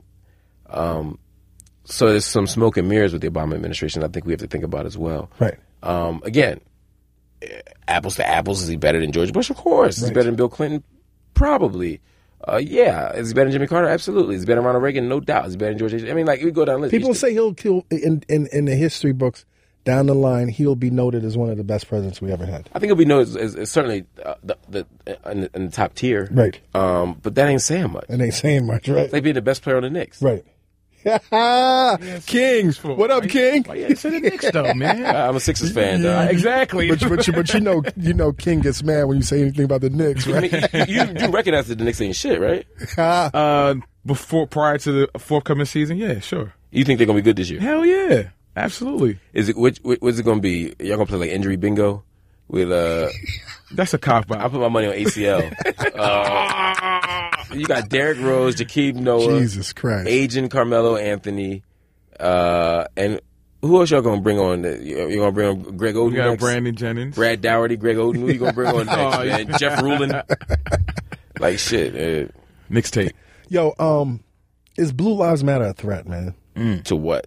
Just just in terms of progress, like that shit is. I mean, I get it. I mean, I, cops get killed, right? I still don't see it as a major threat because if you look at the numbers, it's it's, it's, it's it doesn't compare. It's, it's- Yeah, and it's fairly steady. Fif- somewhere between 54 and 56 cops die a year. Right. Compared to like the 300 plus that died, black people that, that were killed at the hands of police last year in 2015. We don't even have the full number for 2016 yet. Right. It's crazy. And so I, I think Three, 360 something? That's almost At one- least, as you- at as you least. it's tweet. crazy. Yep, yep. We have to be able to walk and chew gum at the same time. We have to be able to say, look, we can mourn these police officers who died in Dallas, or at least acknowledge that their lives are of significance and that they're human beings and that we didn't want them to die. Right. Right. We can do that. Yes. and still talk about state violence, still talk about Mike Browns and Eric Garner's and Manisha McBride's and Mia Hall's and so forth. We can we can do both, you know. And, but somehow it seems like we get killed and then a police officer gets killed, and then suddenly we can only talk about the police officer dying. Right. And that's the problem. It's crazy because it seems like uh, police worship has become, you know, has intensified in a religious manner. Like, you gotta worship the police or there's something wrong with you. Right. And and because we Because I've never seen this level of police worship before. Yeah, man, it's it's it's stunning to watch. Right. Uh, we have to. We all know that the school system is broken, Yes. and nobody's afraid to say that. Yo, schools is fucked up. Yo, This is school- fucked up. and people don't say, "Wait a minute, my mom's a teacher. She's a good teacher, or I had a good teacher, or there's lots of great teachers." We say, "Yeah, great teachers. System still fucked up, right?" I know pretty brave soldiers, military, still fucked up. Yeah. But when it comes to police, we're not allowed to critique the system, Right. Because whenever we critique the system, they, they make it seem as if you're attacking individual officers. Every time I say the police force is broken, the policing doesn't work, or we have a dysfunctional criminal justice, boy, wait a minute, you have to love our officers. He They hates put police. their lives on the mi- They want to get home to their kids and Right. little They make son it about you Timmy. hating individual police Right, officers. It's right. like, no, I don't hate individual police officers. I mean, I may hate the one that killed Walter Scott running away Yes. in his back and then planted a taser on him. I mean, I may someone has a right to hate that person, but in general, I don't hate police. I hate bad policing. I hate injustice, and and the police system as it's currently constituted contributes to both. But that's different than hating individual cops. But they don't let you do that. So the whole Blue Lives Matter thing that you're talking about, and the whole kind of melodramatic narrative that exists that that recirculates all the time, is a way of taking our attention away from a principled critique of state violence. Because every time they do that, they make you say, they make you feel as if you're you're you're you're, you're beating up on some poor cop who just wanted to get a kitten out of a Right, tree. right. When in fact, you're talking about a system that c- that c- produces a certain kind of subject, a certain type of individual who, irrespective of his or her desire, is still uh, complicit in the system that, that, that kills people. So where's the good cop? Where's this good cop that we hear about? Because good cop is not only one that that that values all lives, but I would imagine with everything that's going on right now and the momentum and and everything, everything's so transparent. The good cop would be out there risking everything that they built to speak about the ill ills and injustice of the current police system. Where are these good cops, man? I think some are there. I think some are blowing the whistle on their on their their um their fellow officers. Some are uh, not beating people up or, or taking people's money like they did in Ferguson. You know, as, with regard to excessive ticketing. Um, some are out here working hard in communities, getting to know people, but many are doing nothing. Right. Just like plenty of good people who aren't cops. They just following orders. We just yeah, we just follow orders and we just do nothing as, Right. as we die. Today's James Baldwin's birthday, Oh wow. and uh, he was born in 1924, and uh, See, they were in '92. yeah, and he said, uh, "Those of us who know the truth and do nothing are worse than the murders hired in our names. If we know the truth, then we must protect your." life." He wrote this to Angela Davis in 1971 when she was on death row. He said, "If we know the truth, then, uh, then then we must protect your life." as if it were our own, which it is, and render impassable the corridor to the gas chamber. For if they come for you in the morning, they will take us that night. Those Did, did you officers- just re- did you just Yeah. ver- verbatim like Oh yeah, yeah, yeah, yeah. You know, but but it, but it's a compelling passage, right? Yeah. And and he says that as a call to action and and a real and a, and a realization that none of us are off the hook. None. None of us. So it's not enough to just be the police officer that doesn't shoot people.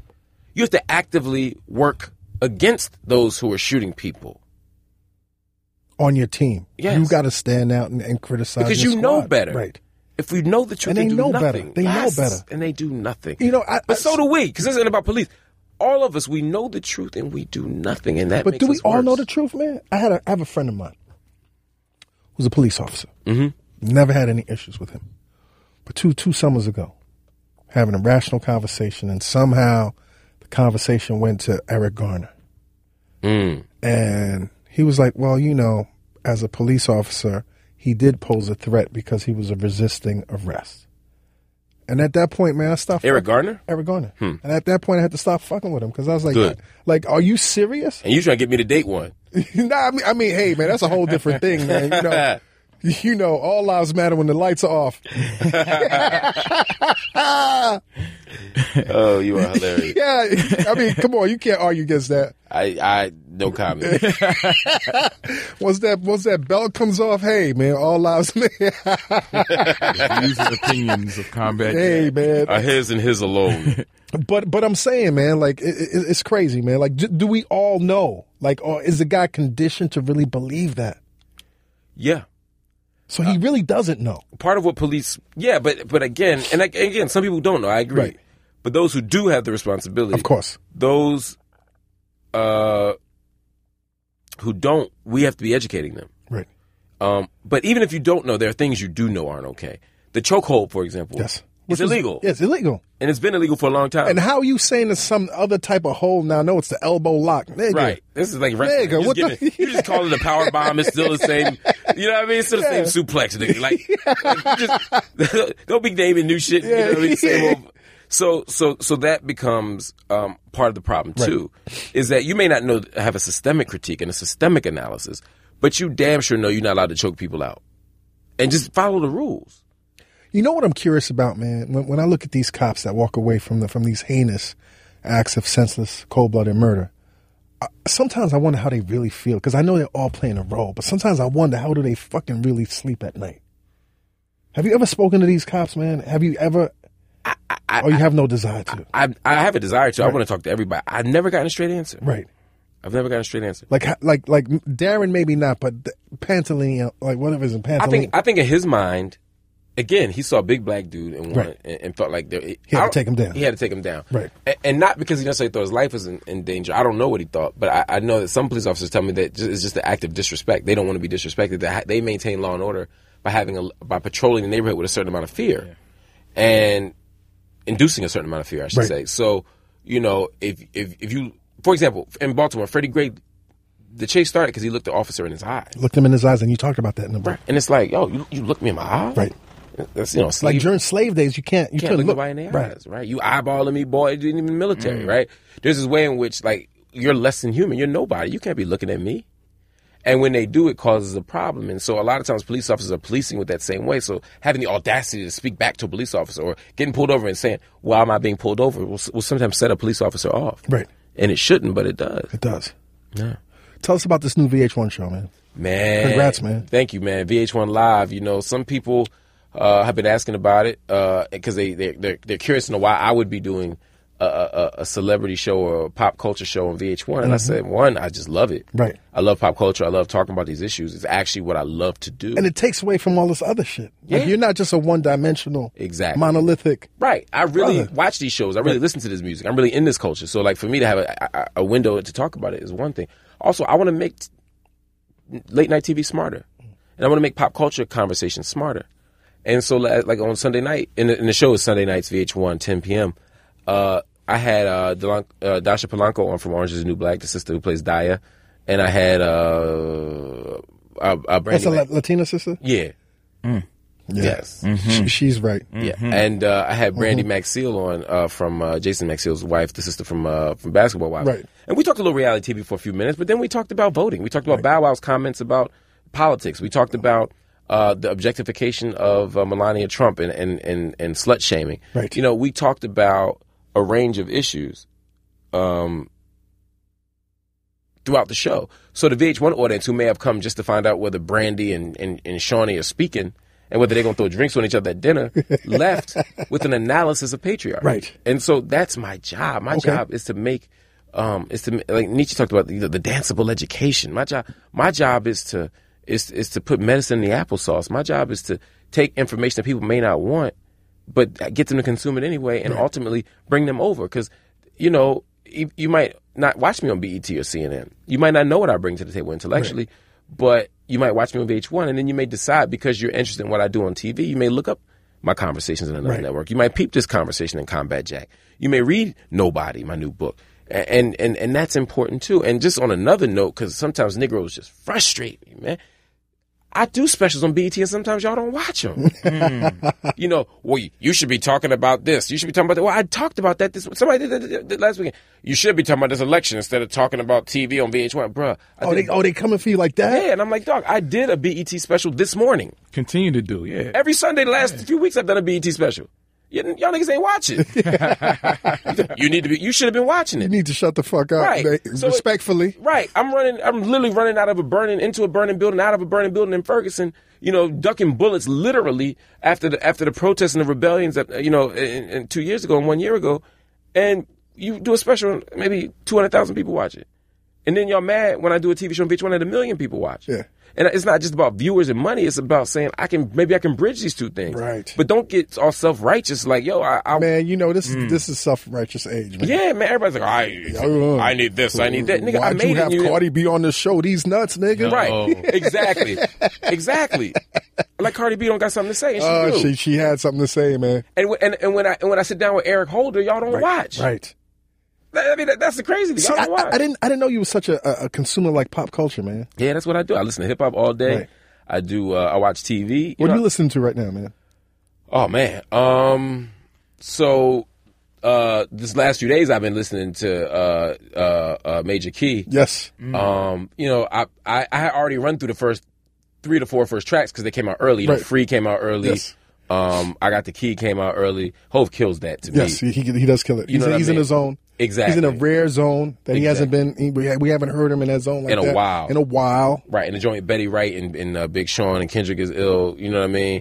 But then what I liked that came out on the album that wasn't out early was uh, uh, Nas album. Done. Nigga, He there's no, what? My signature. I, I fucking threw my sh- laptop Yo. across the room when I heard that shit. Nas What? murdered. That Where did shit. Nas come from? Dog. Escobar. Fam, That's what I'm saying, dog.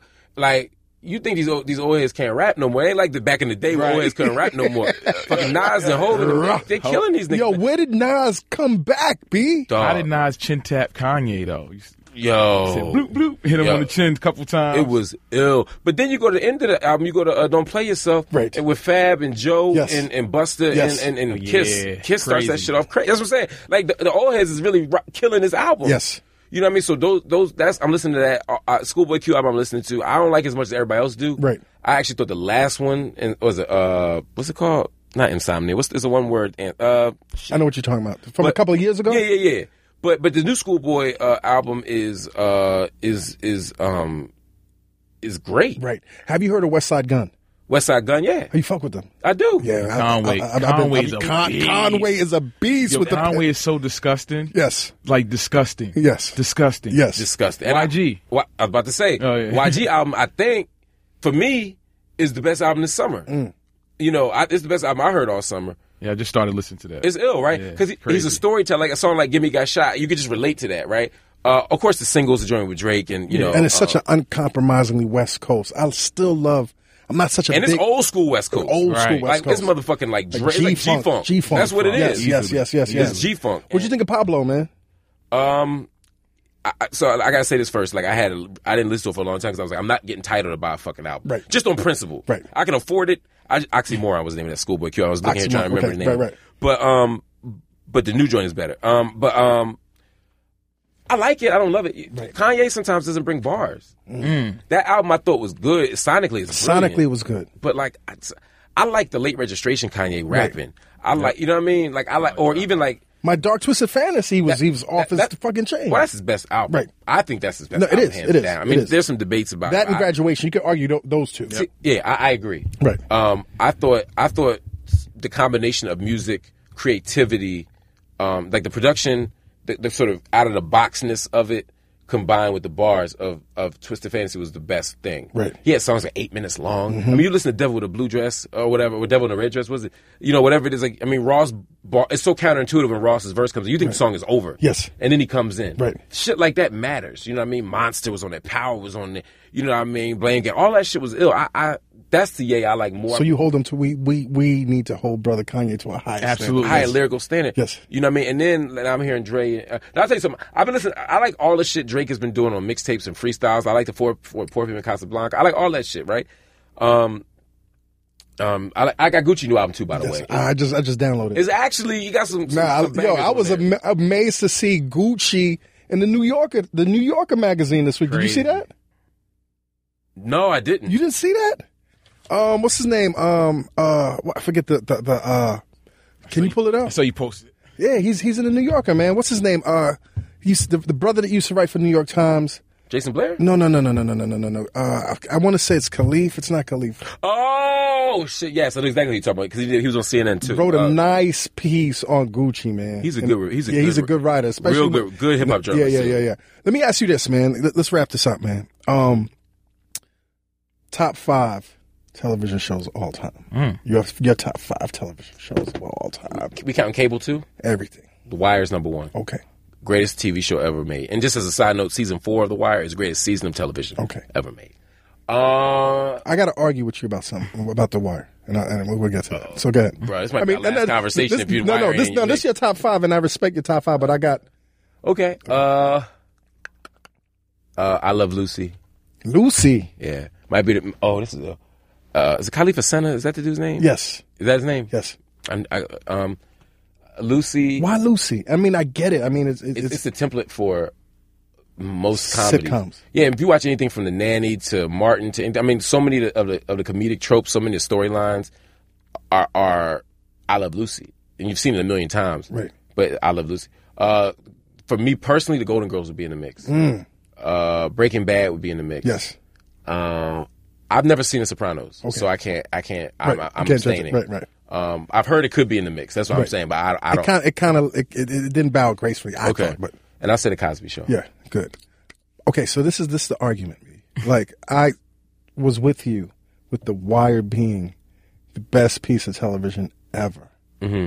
until I saw Breaking Bad. So so hear me out. Hear me out. I think They're in- so different. they're so different. But I think in terms of culturally relevant, cultural importance, like significance, like the show that will stand the test of time in terms of grit and and and and, and what it brings to the table, it's The Wire. It's But also that- the smartest. It's a s- b- but but Breaking Bad. When I c- you know I thought it was just better television in terms of the entertainment value and how they took that intelligence of that show and took it to a different direction. So I my thing, and it's not necessarily popular, but I always say that Breaking Bad kind of edges out The Wire by a nose. You know what it's like? It's like choosing between Jay and Andre 3000. I feel like it's like neither answer is wrong. You can Right. make a great argument Right, right. for either. Yeah, yeah. Um, if I if I had to watch a series over and over again, I'd rather watch The Wire. Right. Because I think every time I watch The Wire, I uncover new layers, It's layers, and right. nuances and connections. Like, oh, dude from episode season one, new dude from season. You know what I mean? Um, and it was also such a, a brilliant analysis of society, as is Breaking yes, Bad. Yes. Um, and also, it, Favorite character on that show on, on The Wire.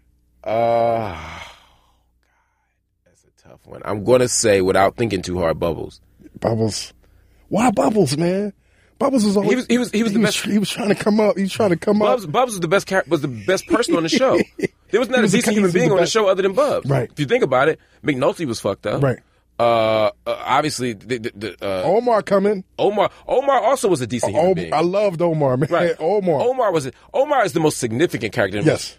He, he and Idris's character, um, Stringer, were helped us reimagine masculinity. Right. You know, you got you got uh, you got uh, Omar w- through his sexual practice and his sexual identity, complicating the idea of masculinity because he's a thug. Everybody's scared of him, but Right. he same sex desire.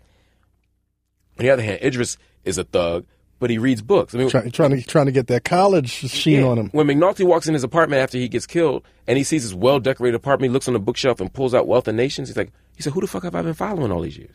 He literally could not understand who he was. Mark Anthony Neal talks about that in his book, Looking for Leroy. He said he had an illegible masculinity. I can't even read this motherfucker. I don't know who you are. So those two characters are powerful for Mm. me. The reason I like Bubs is because Bubs is the only one who's redeemed at the end. Right. Bubs the uh, Bubs felt bad from the beginning. Bubs went back to drugs because because he felt bad. Bubs felt guilty when his white boy homie kept getting caught up in the capers. Bubs kept trying to get clean. Right. And at the end, Bubs is the only one who's redeemed fully. Ah, I gotta go back. Bub's the only one who's whole again, right. I mean, he's the one who he gets clean. He's working for the paper. They get that newspaper story about him. He comes upstairs eating eating dinner with his sister. He- He's pieced together his family again. He's off drugs, and the death of um, the boy through the overdose by accident, you know, made he died so that Bubs could live. Right. It's it's a it's it's, it's like a Jesus story. Right, right, right, right. I mean, it's powerful when you think about it like Excellent. that. I love. I mean, I I love. Uh, uh, I love um my man. Uh, n- uh, uh Jamie uh, Hector plays the character. Uh, Mar- Oh, yeah, Marlo. Marlo's a, but Marlo's a sociopath. Yeah, he's- right? yeah. You know, I mean, Marlo's. I mean, they're all prop Joe is deep. Yes. But but he, at the core, he's he's a, he's a thief. He's- yeah, he's a That's what Marlo came and said. You you can't change any more than I could. Right. They all got their little things. Keema's cool, but but Bubs to me is the hero. He, he's the hero. Mm. That's man. interesting, man. Yeah. That's interesting. Man, once again, man, thanks again for stopping by the show. Man, Malcolm you know I Argyle. always love stopping by the show, man. Y'all, y'all my dudes, man. Whenever y'all want me, everybody VH1 Live. Right now we are Sundays 10 p.m. I think we're gonna go to two nights a week starting in a, in a week, and then we're gonna go five nights a week. Nice, soon. nice. So, um, but 10 p.m. Sunday nights VH1, and buy this book, y'all. It's called Nobody: Casualties of America's War on the Vulnerable from Ferguson to Flint and Beyond. They think we don't write and read books, man. By nobody. Buy Nobody. Go on Amazon. Go to your local bookstore. But right now, you probably listen to your computer. Go to Amazon and buy Nobody. Download it on your phone, internets. Come on. Yo, because they really don't think like they don't even print copies of a lot of authors' books because they think nigg- if it's about black people, we won't buy it. Is that, that that's still? I mean, but is that kind That's the same challenge Hill is, Harper is, had, it, is yeah. it kind of true though?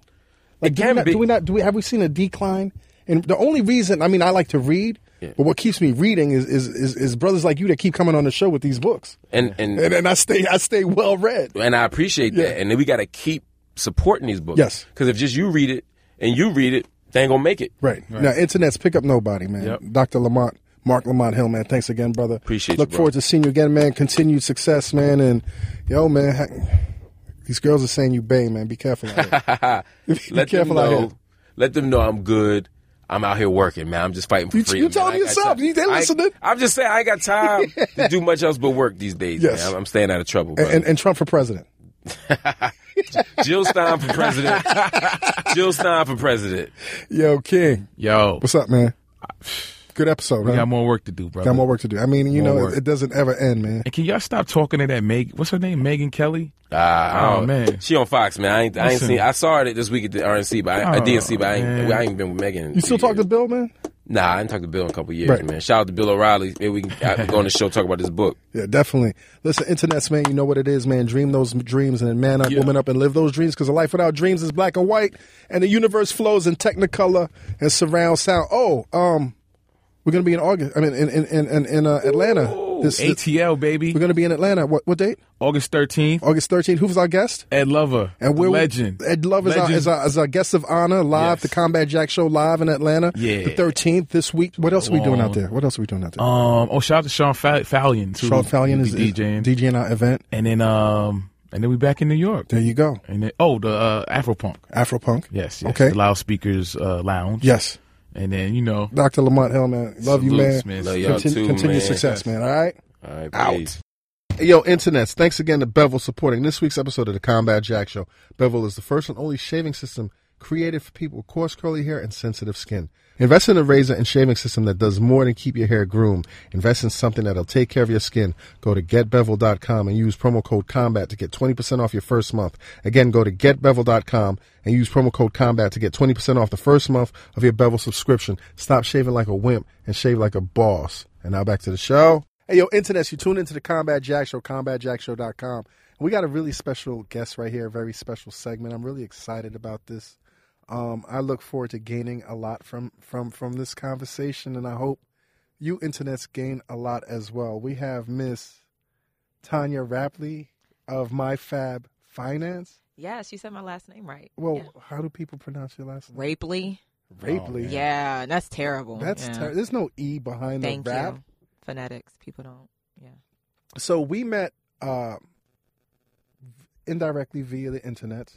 Um, I was ranting recently about um, just the state of affairs with Black America, um, Black Lives Matter. You know, all of these Kate, Freddie Gray case, all of those cops walking, and I have this theory. You know, I mean, it's not my theory. I think it's a general theory that, in terms of us finally turning things around so that Black America lives right in America, um, it has a lot to do with how we move the power of our finances Absolutely. individually and collectively. So I was ranting and raving about, you know, you got to put your money where people want your money to be. You know, they don't love us. You know, put your money where they love us. And I was ranting about Black Bank specifically. Uh, Siobhan Drew, I think, added you to me. And, Yeah. and, and, and it came up that you had just recently put all your money in a Black Bank or m- some of your. Some, yeah. I'm some still of your- testing it out, Okay. but I Still moved a testing it out? Mm-hmm. significant amount over. Mm. Yeah. And then the more I found out, the more I found out that you are a person that helps individuals break the cycle of living paycheck to paycheck. You're kind of like your passion is finance. Mm-hmm. Yeah. So t- you know what? You you introduce yourself. What do you do? So I am a certified financial education instructor. Um, overall, I say I'm a change agent because uh, I got into personal finance with the desire to change people's lives through their finances. Because if our money doesn't move right, we don't move right. Right. Um, and, And we're and- not moving right. we're not moving right, you know, and even if we have money, we might not be moving right. But I just saw so many of my peers, I'm a millennial, I fall into that bracket, and I saw so many of my peers living like they weren't going to age and living like they weren't going to have to retire one day. And I mean, that was my own wake up call as uh, I was living YOLO. I was just out here not putting money away. Uh, my credit was terrible. And uh, my little sister had a moment and she checked me and she was like, I mean, you too grown to have roommates. And I was like, and um, it was because my credit was bad. And so that's why I started my Fab Finance. It was my own journey. And I wanted the internet to hold me accountable for improving my financial situation. But then other people started sharing it because um, my bachelor's degree is in public administration and my master's is in urban affairs. Where'd you go to school? I went to Florida International and Brooklyn College. Okay. And so I got my master's at Brooklyn College. So I didn't think that I was going to do anything finance related. Like I'm from Charlotte, North Carolina, and I left because I did not want to work in a bank because most people who live there work in the banking industry. Is it because finance was a bit intimidating, or Yeah, I mean, so yeah, so that is my story. Essentially, is uh, I struggled with math growing up. I was not the person who was, you know, at the top of her class when it came to math. I loved geometry, not geometry. I loved geography, um, and History. social studies, and everything that didn't require me to um, count and add up formulas. And so I ran away from it. In my own personal finance, I was like, you know, what? I suck at math. I'm good. I'm just going to be bad with my money. But one of the things I realized is you don't have to be good with math necessarily to be good with your money. Right. And that's the biggest thing that I teach at MyFab Finance. You don't need a fancy degree. You don't have to be good at math to have a handle of your money and make better decisions. and as you we're don't have to saying. have like a Stella uh, s- a salary or income to be good with your money? I mean, the, if you don't properly manage your money when you don't have a lot, you're not going to properly manage it when you do have Right. a lot. At Okay. the end of the day, um, it's about creating those habits and understanding what your long term goals are and investing in those. So how did you individually psych yourself up to jump into this? Like how did you like like how because because most people don't do that. jump into teaching finance or jump into my finance? Jump jump into your finances. I was working at a nonprofit in Brooklyn, Okay. and there were women who had been dancers, um, ballet dancers, actresses on Broadway, um, and they were living off their Social Security. And we know what Social Security is. I mean, some women they were getting maybe seven hundred dollars a month, but their rent was six seventy five, and so they had twenty five dollars at the end after paying bills for the remainder of the month. And I saw what happens when you don't plan for your future and you just let it happen. And so for me, it was like either you gonna plan for this or it's gonna happen to you. Right. And my parents were both military, so they're set in their financial future. And I was like, I want to live comfortable like they live. Right. And if I don't get my stuff together, I'm not gonna live like that. I'm gonna be, you know, begging on the corner for sardines. Or working at McDonald's. Have you ever seen an old person work at Yeah, McDonald's? I mean, you see some old I feel like people they have working at ageism these, there. these these service. but Well, definitely yeah. bagging groceries. oh, Right. I've definitely seen, you know, s- s- older, mature adults bagging groceries.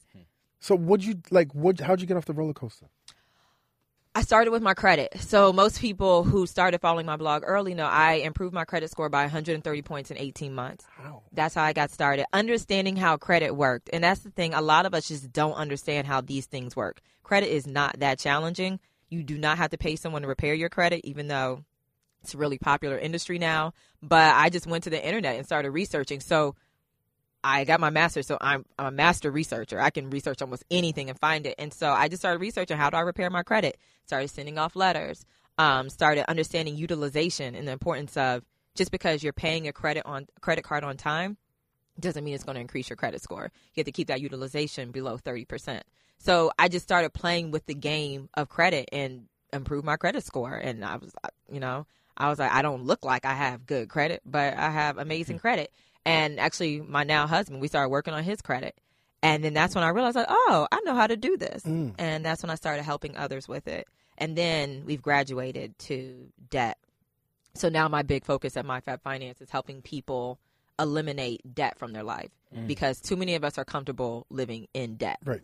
We're too comfortable borrowing money and um, living above our means and floating with credit cards. So Why is it that Americans do a great job at wrecking their finances? because America rewards wrecking your finances. I mean, essentially, um, we have as Americans we aspire to be something that we assume is the American dream. Right. and that might not be within our financial means at that time and everyone isn't given the same resources to attain that so in order to make up for not having those resources we take out debt and you know we start to create debt and before you know it you're behind the curveball because they'll keep lending to you and we don't realize that just because they lend to you doesn't mean you can afford it Right. but they'll continue to lend to you and so I, I think that's why i mean and we don't understand that if you have debt someone owns you and that was a realization I came to. Um, started my business, and I, you know, I took out some, you know, debt to start my business and invest in my business. I was like, wait a minute, like if I wanted to stop working today, I couldn't because I have to pay them. Right. So let me pay them off just in case I want to start working. So you paid today. off all your debt. I'm working towards Working, paying off my okay. debt. Yeah, i It's different when you're an entrepreneur and you're planning for that um, versus if you have a nine to five. So You know, my, my biggest problem with the educational institution in America is I went to some great schools. Mm-hmm. And I don't, for the life of me, I don't understand why we don't teach financial literacy in schools. Why, why is that? Is that is that by design? to an extent i think it's by design i you know i get into a lot of um so i'm kind of on the unpopular side of that argument because yes you can teach people financial literacy in elementary school and middle school but it's like i liken it to someone is teaching you how to cook they give you a recipe book but they don't put you in the kitchen Right. you don't have anything to cook with so you don't really understand how to cook until you're working with these ingredients and that's kind of the same we can teach kids about money in high school or middle school or elementary school but if they're not actually making money and they don't understand what it is to manage their money then it's not going to be as effective but i do think we- we need to prioritize it in college and you know, I had to take out some student loans before I graduated, and they give you that exit interview. Mm-hmm. But it's really the simplest exit interview ever. You really just click a few buttons, like, yeah, I understand I'm about to pay all this money back. But they really don't go someday, into it. someday, Someday. I'll get to y'all. until six months Mm-hmm. Sally later after Mae. graduation, and they like on your neck. Sally, stop calling me. Yes, and you Yo, like if who you is see that this? chick Sally, tell her you didn't see me. or you at you know you out at dinner with your friends or out at brunch, and then you're like, what's this number? And you're like, hello. Oh, you answer those numbers? I, I mean, I learned not to after Right. I had a debt collector make me cry. Re- back Why they then. make you Mm-hmm. cry? Mm-hmm. my life was in shambles and she was just like well you shouldn't have made those decisions Why are you And- allowed to speak like that? To, to You know, That's crazy. You know, I was actually um I had moved back home after college during um during that time, and my mom got on the phone and was like, "Listen, Hmm. you know," and she didn't ever call me back, but you know they. They're technically they're not supposed to talk to you like Right. that. It is illegal for them to talk to you like that if anyone is being So harassed so by a so debt internets, collector. if if somebody harasses you, even if you're the wrong for in the wrong for not paying them, can you report these yes, people? you definitely You can, can- That is an abuse of Right. the debt collection practice. Okay. And I mean, I don't want to say anything wrong, but I know if they call you after a certain amount, they can't call you after a certain amount of time. Like like what? Like after nine o'clock or I believe it's something? eight. Eight I want to o'clock, say okay. it's after maybe seven or eight, but it's in the evening hours call when you you're on the spending time weekends? with your family. No, there are parameters around Right. when they can contact you, and actually, you can have them reported, and you can challenge the debt, and you know, as a result, you might be able to get it removed from your credit report. okay. So, um, yes, they have laws they have to abide by, and yeah, that was I it was a low. Let me ask you some practical questions. If somebody's out there, they're young, they got a great job. How much should they be putting setting aside from each check? That depends on their responsibilities. Right. So, you know, for example, me, I don't have any children. It's just me and my husband. So I'm able to put away a lot more money. But I would say w- try to save at least 20% of your income. But if you cannot make that 20%, put something away, even if it's $50 a Right. paycheck, even if it's $10, start putting something away. It's about In a creating that habit. shoebox and what kind of account? Shoe. Okay, so I have several accounts. Hmm. Yes. I so I have um, a really short short term, which is money that I keep cash on hand, and then I have a short ter- term, which is I keep it in one savings account, and then I have my larger savings, which is kind of like I don't really ever plan to touch that Right. unless absolutely necessary. Um, so you can keep your short short, you know, accessible to you because that's if something happens you need cash quick. But I would recommend putting it in an inconvenient savings account. So not the account that is connected to your primary checking, Checking, institution. right. Um, because a lot of people they start putting money away into a savings account connected to their checking account, and then as soon as they run low on money, the first thing they do is pull up the app, um, hit the transfer button, and transfer that money over. So you're not effectively saving So what's an inconvenient account? an inconvenient account is one that it would you can't do it immediately. You can't transfer that money immediately. So there would be a lapse in time and hopefully you'll think about it and say, you know what, I really don't need this purchase as much as I thought I needed it. Or by the time the money shows up, you're like, you know what, I don't even want them shoes Right. anymore. What about people that work um, in, say, like the entertainment industry, and they don't have a, a steady income? It's peaks and valleys. How do you advise them to put their money away? What what what should they do with their money? You still need to be putting away money for emergencies. I Right. mean, I think it's even more pertinent if you don't have a regular salary because you don't know what's going to happen the next month. You don't Right. know if an invoice is going to take too long to clear. So you still should be aiming to put away that 20% of whatever Twenty. you So make. twenty percent is a rule of thumb. Twenty percent is a rule of thumb. I mean, if you can do more, do it. But twenty percent is the rule of thumb. What about other ways of generating income? For, for like like like, can you give us some examples of how? I mean, we're So- in the age. I feel like if somebody can't figure out how to generate income, they just not trying, Right. Because we're in the age of the sharing economy. So so give us an example of like if if somebody's out there and they're listening to this show right Mm-hmm. now and they're struggling, they have a job or maybe a job doesn't pay well or they're in a career that doesn't pay them consistently. Mm-hmm. Give them give them some examples of how they can generate other streams of income. Mm-hmm. you can drive Uber. Um, you can. A, a lot of these companies now have delivery services, so you can um, if- on your time off when you have free time, you can deliver for um, the Postmates. I think is one of Instacart. You can deliver for them. I know quite a few people who do that. Um, Airbnb. People are making money. People are making a living off of Airbnb. People rent apartments and then they rent out their apartment. On Yes, Airbnb. if you have an extra room Right. in your place, or if you have an extra room in your house, you know you can rent. I know people are probably making a killing in Philly right now during the convention, renting out space in their house. So um, you can rent out what you have. I mean, selling things. One of the things is I think people don't realize that they're more qualified to do stuff than they actually own. right. So if you have something that you're being paid for at your job that you could apply outside of your job, that is an easy way to make additional money. I had a woman, I have this class called Financially Preparing to Be Your Own Boss. And I had a woman come through there who was writing grants for um, her job. And I was like, You're an exceptional writer. Why aren't you offering this service, editing, writing, and editing for other people? And now she has a few writing clients and Mm-hmm. she edits for people on the side. But there are things that we do in our day to day nine to fives that we could do for others. And I, I just do want to say I wrote a blog post called 100 plus ways, 100 plus ways are side hustles to earn extra money to Where work can we find? financial Where can we, goals where can we find that? at myfabfinance.com. Fab, myfabfinance.com. It's on the front page right now. It was a Okay. really popular blog article, Okay. but there's over a hundred ways that you can make additional money. Okay. What about people that find that they're way too inundated with debt? Is bankruptcy ever an option? Bankruptcy is an option for some. Right. Um, I have to admit, I have worked with clients. I'm like, you know what? I don't know how we gonna do this. Right. Um, there are times when people are just over their head in debt, um, and there is life after bankruptcy. What are the pros and cons of bank- bankruptcy? the pros and cons um, well of course it's going to affect your credit that is a con it's going to affect your credit but the pro is that you can after your, that bankruptcy is discharged they are willing to offer your card almost immediately Right. um, you discharge that debt i think there's a lot more of the emotional shame of going through bankruptcy because, Because it's not, it pops up. it's not a long term stigma. And if you do go to apply for a mortgage or something, you know, it, it most likely will come up in your history. But it, after it gets discharged, you know, basic creditors or, you know, credit cards, they won't necessarily see that.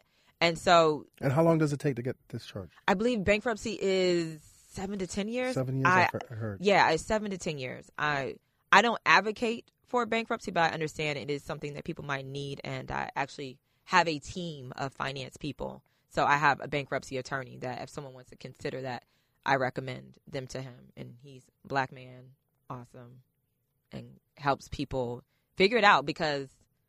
There are things that make us feel bad about doing or make us feel ashamed of doing, but sometimes you got to do what you got to You gotta do what you gotta do. you got to climb up from under that debt Right. and make a plan to not get into it. because there's some people out here that are struggling, that that- that are that are being smothered hmm by debt. And like, if you can't sleep at night, if it's affecting your health, you know, do what you have to do, but make sure you speak to someone who is qualified Right. to talk on that. Don't just like research the internet and be like, you know what? Don't just I'ma go- knee jerk, right? Yeah, I'm go- I'm going to go file bankruptcy without understanding the implications and understanding how to rebound from it. What's the importance of banking black? investing in us. Um, so I've been having this conversation with a lot of people, and I was talking to Siobhan about it on the way over here. So many people are just like, "Yeah, we moving our money to black banks, but are we checking the interest rates? You know, are they going to loan to us?" And so and so and so, and it's like white institutions have not been treating us fairly. Did you do that much research Right. about white institutions? And it's really important to invest in those who are invested in our communities. Um, it's not the only solution, but it's a start, and I think it helps us reclaim, begin to reclaim our economic power and our collective power. There's something to be said about when you go to the bank that I switched over to. You go to their website, and it's people who look like you, and you know that wasn't necessarily a marketing team. That's Right. just who It's not. Yeah. they are. Right, They're, they're not invested. targeting you, right. Yeah, they're invested in that community, not just trying to get some of your money. Like this is, they were built to serve you.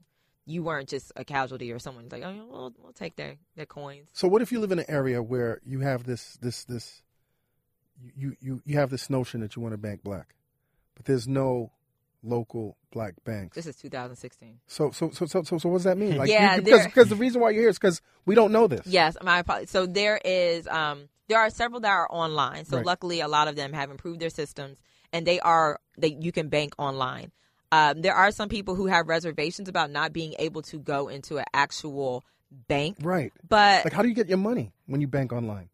you get it with a, you, a debit card Okay. if you have direct deposit. A lot of them do have technologies where you can scan your checks via your phone. Um, I I have not banked at a standalone banking institution in over six years. Really? Yeah. um, so not, n- none of the chases, none of the, the the cities, none of that. No, I have a credit union. Because Okay. my, 'cause my parents are both military, so I'm Right. with the, I was with the military Right. credit union.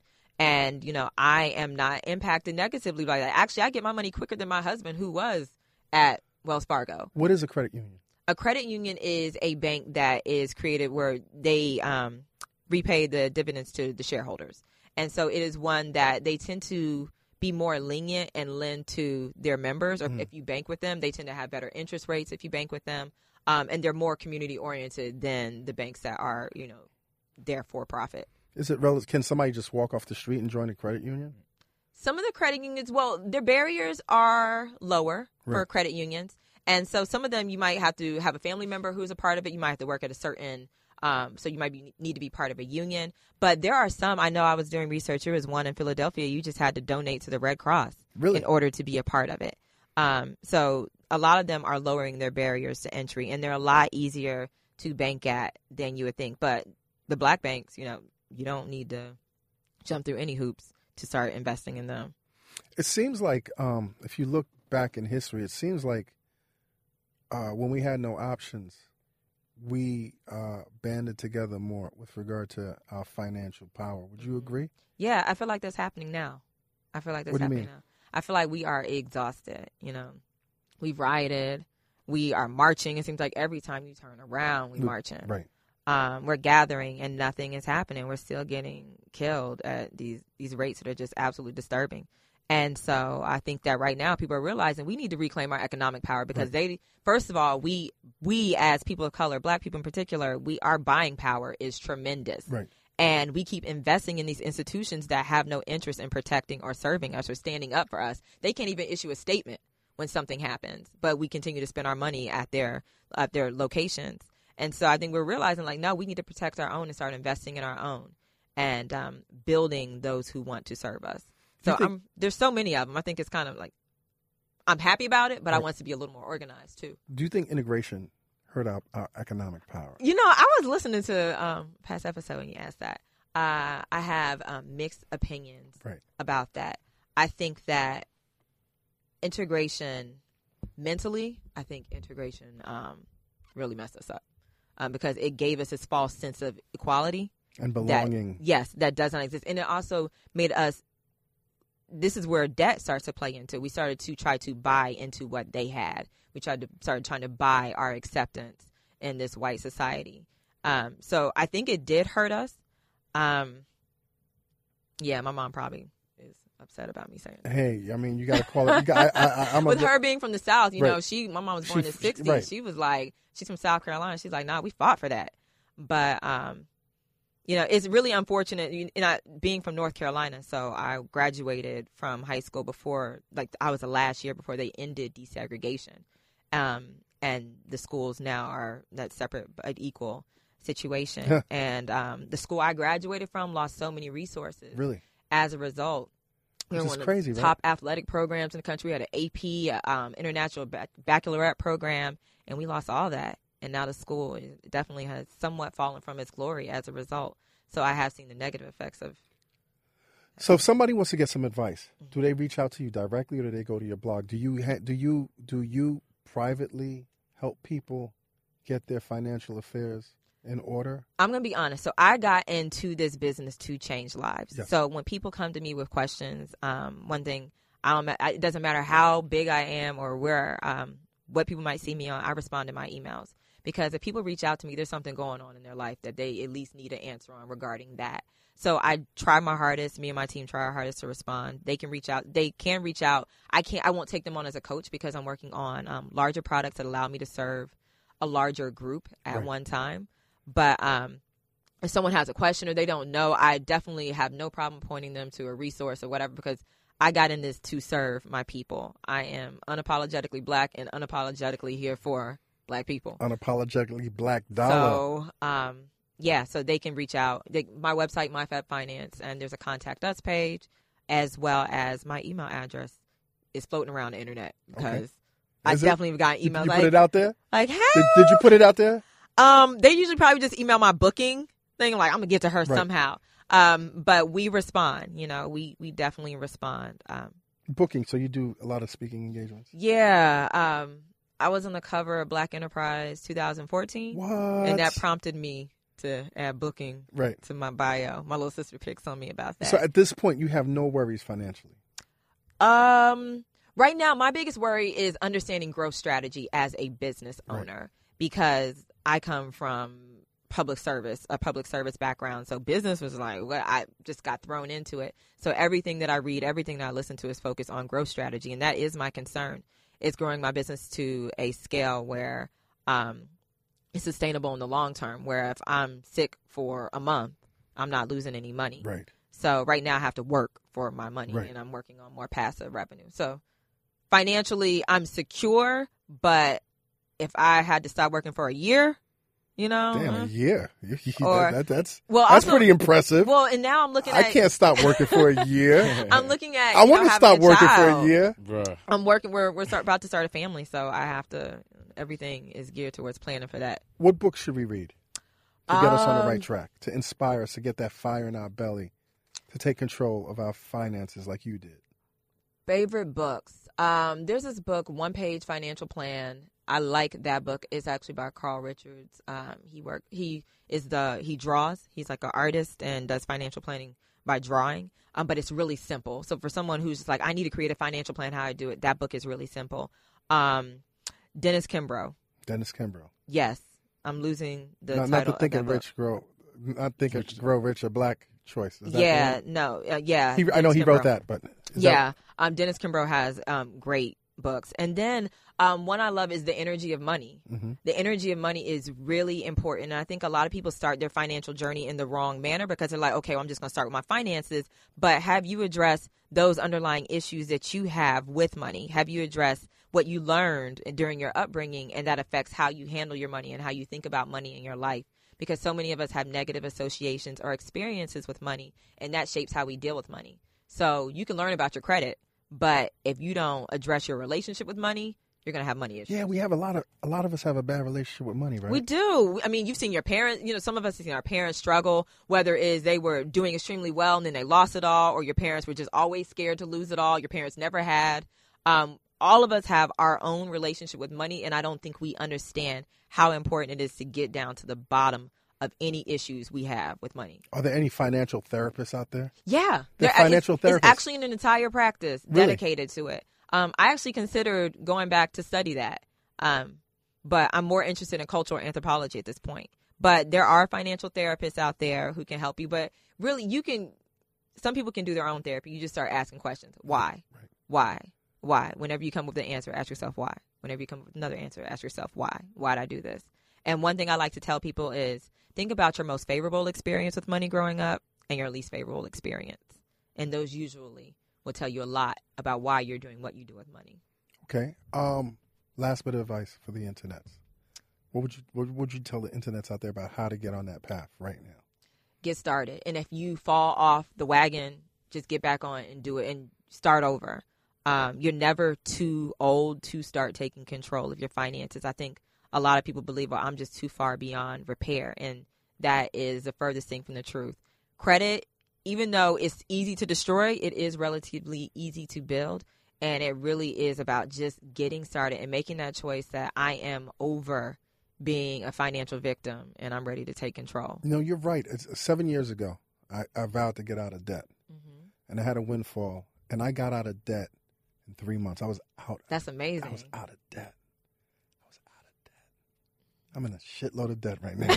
Because I'm that in is so much fucking debt right now. And I just want to say that don't put a band aid on your finances Right. without dealing with those habits and those issues. Right. And that's one of the problems with people who get credit repair. It's like, okay, you go get credit repair and you have amazing credit, but n- now that you have amazing credit, you can buy a whole bunch of shit. I like, bought, you a, can I bought buy a big ass house. everything. I bought a big ass house. Exactly, but you still didn't deal with those issues that got you that you know contributed to bad credit Right. in the first place. Right. And so a lot of people just put a band-aid on the situation so they can just go buy more stuff instead of figuring out how did I even get in this position in the first place and how do I not get back into it? Tanya, where can we find you on a, on on social media? Well, on social media, you can find me at MyFabFinance, um, everywhere as MyFabFinance. And um, you can find me at myfabfinance.com. And I also want, there's, uh, Are you on Instagram? I am on Instagram. What do you, we, you just show your money? What are you doing on Instagram? yeah, I'm lying. what, yeah, are you laying on a bed of money? Ah. actually, you know what? That might be a good photo. shoot. um, no, actually, like the affirmation cards that I gave you Right. guys, I post those. People really love those. Um, just reminders, just reminders. A lot of people go on Instagram for you know clothing inspiration, what just to see what people are doing. And I want my Instagram feed to be like the wait, what you doing? Like think about what you did with your money. One of my favorite ones is um think about like the how you spent your money today or think of every time you spend your money think about is this contributing to my goals or is it taking away from it Right. and i feel like when someone sees that they're like wait a minute i need to think about this at least today and it stops them from debting for that day so i post a lot of reminders um, updates on what i'm doing where i'm speaking at if someone wants to attend and i make a lot of freebies like a lot of freebies Does it I have- bother you that you're making a lot of freebies? Like I could No. be cashing in on this. No, like Huh? I am so blessed, and I feel like it's because I give away so much. Because I'm just so generous with my time. The more time I give, the more time I have available to me. Right. And um, I'm really big on energy and what I'm putting out there. And uh, so I give away a lot of free stuff. So you can go and get, um, a, su- I have the financial checkup to see how you're doing. I have financial questions to ask your spouse. I have a student loan guide that's like a 12 page guide that I created. I have a free ebook, seven life changing money tips. So a lot of times I post that as a reminder. Just know that this stuff is free. Last last question. Um, you, we talked about you. You talked briefly about this book, The Energy of Money.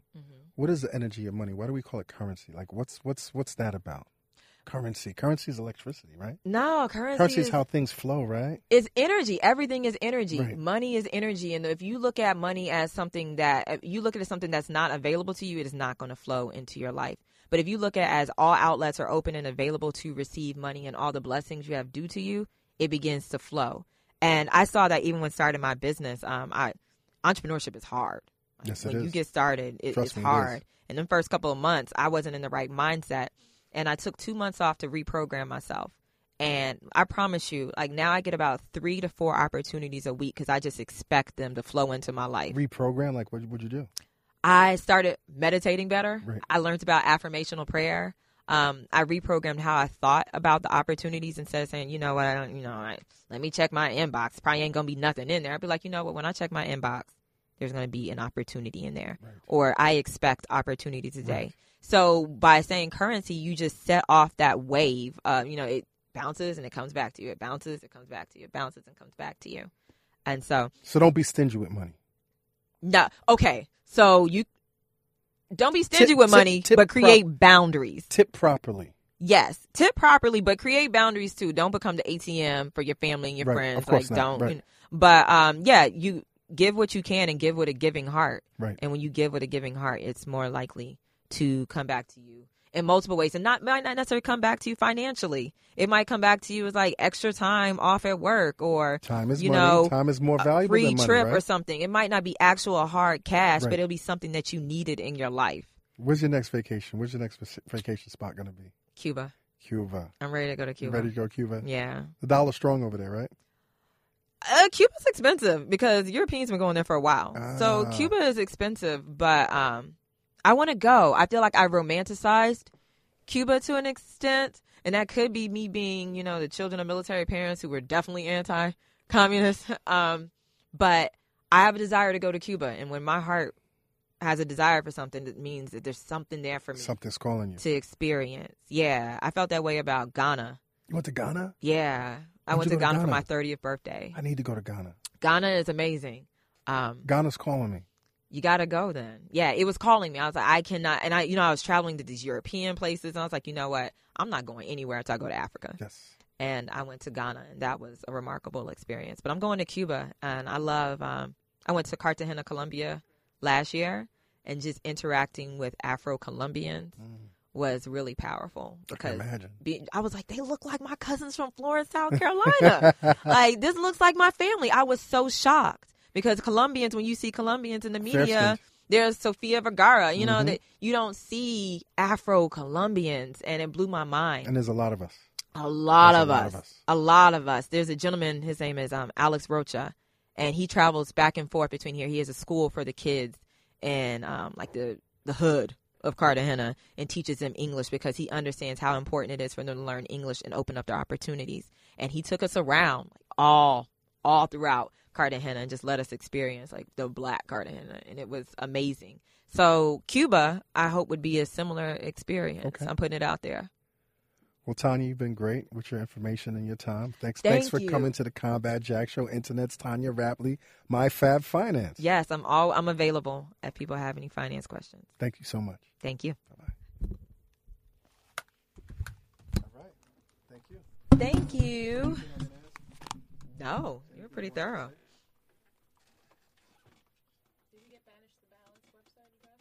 Did I talk about Banish the Balance?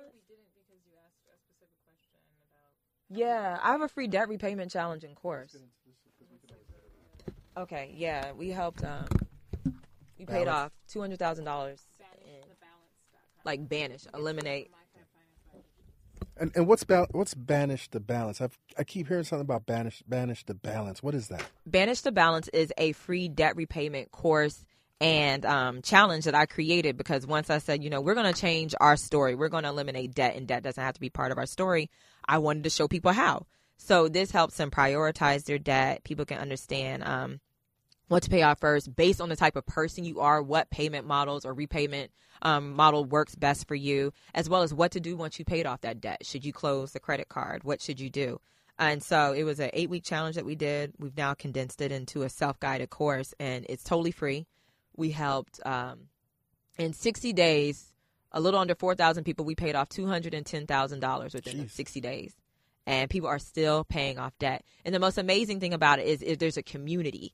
And so we created, a, there's a private Facebook group. So when you join, you get access to that private Facebook group. And there's people who are cheering you on about paying off your debt. Not like, mm, girl, I'm, you know, Mm-hmm. not people who are sour about your progress. People are like, yes, someone's en- It's encouraging like you. it's like financial church, money church. It's money church. It really is. People be posting like gospel um, songs in there and everything else. My assistant's like, "Are you okay with this?" Because I'm not right.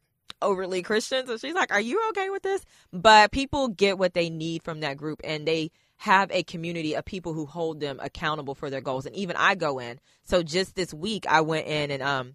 Every the top of every month, I set I have everybody set their goals, and I'm like, so how you doing on your goal? How, line by line by line, I'm talking 70 responses. How you doing on your goal? What's up? and um, people are doing exceptional. I think that people just need people to cheer them on. Right. And if they hit a roadblock, they need somebody to say, "No, this is how you deal with that," so they don't just quit altogether. So you just hit a point. Like no matter how lonely you feel with your financial woes, you are not alone. listen. When I tell people I'm a financial educator, first thing is like, "Oh, I need you to help me with my," you know, overwhelmingly. And no, you're not alone. We all have financial issues we dealing with. We all have financial matters. I mean, capitalism is something serious. hmm and um, institutional racism, institutional racism is something serious, and the racial wealth gap is something serious, and we're all living within that. And so, no, you're not alone. The community is growing every single day, and um, it's beautiful. It gives me life. Like I love going in there and just seeing people pay off debt. Single mothers. I, I had a woman. She was like, I had this car sitting in my front lawn forever, and I just decided to sell it and pay off debt with it and it was just like just helping people make the right decision and um, be celebrated for making that decision so people can register at banishthebalance.com BanishTheBalance.com. yeah or you can google it if you can't find it you know look up myfab finance debt repayment look up myfab finance debt it will come up but banish the balance Hey, Yo, internets, once again, we got to thank Spotify Discover Weekly for supporting this week's episode of the Combat Jack Show. Spotify Discover Weekly has a playlist waiting for you with 30 songs you've never heard before that they know you're going to love. There's a new playlist every Monday waiting for you, personalized for your tastes. Go to spotify.com slash discover weekly right now to listen to your Discover Weekly playlist. This episode of the Combat Jack Show was produced by Jonathan Mena, executive produced by A. King and Chris Morrow, engineered by Samir Karan, and recorded in the Engine Room Audio Studio in downtown Manhattan. This is an official Loudspeakers Networks production. Hey yo, combat man. This is Jay from LA. Alright, I see y'all niggas, Charlemagne be out here, Tax be out here, you be out here, but ain't none of y'all niggas doing nothing out here, man. We ain't got nothing out here. All the podcasters on the East Coast, man, y'all be having East Coast and South niggas up there. Come on, man, y'all ain't, do some LA shit. Don't just let Tax have a run, nigga. Put somebody out here. We need somebody to have LA artists out here, nigga. I see y'all New York niggas trying to hog the game again, ball back in y'all court again. Nah, nigga, we ain't putting up with that. Put some niggas in LA, man. Start a podcast in LA. Find a face and put a nigga with a podcast out here, man. We need our local artists. We need our local talent, nigga, with a platform. And I know you can do it. And I'm Jay from LA, nigga.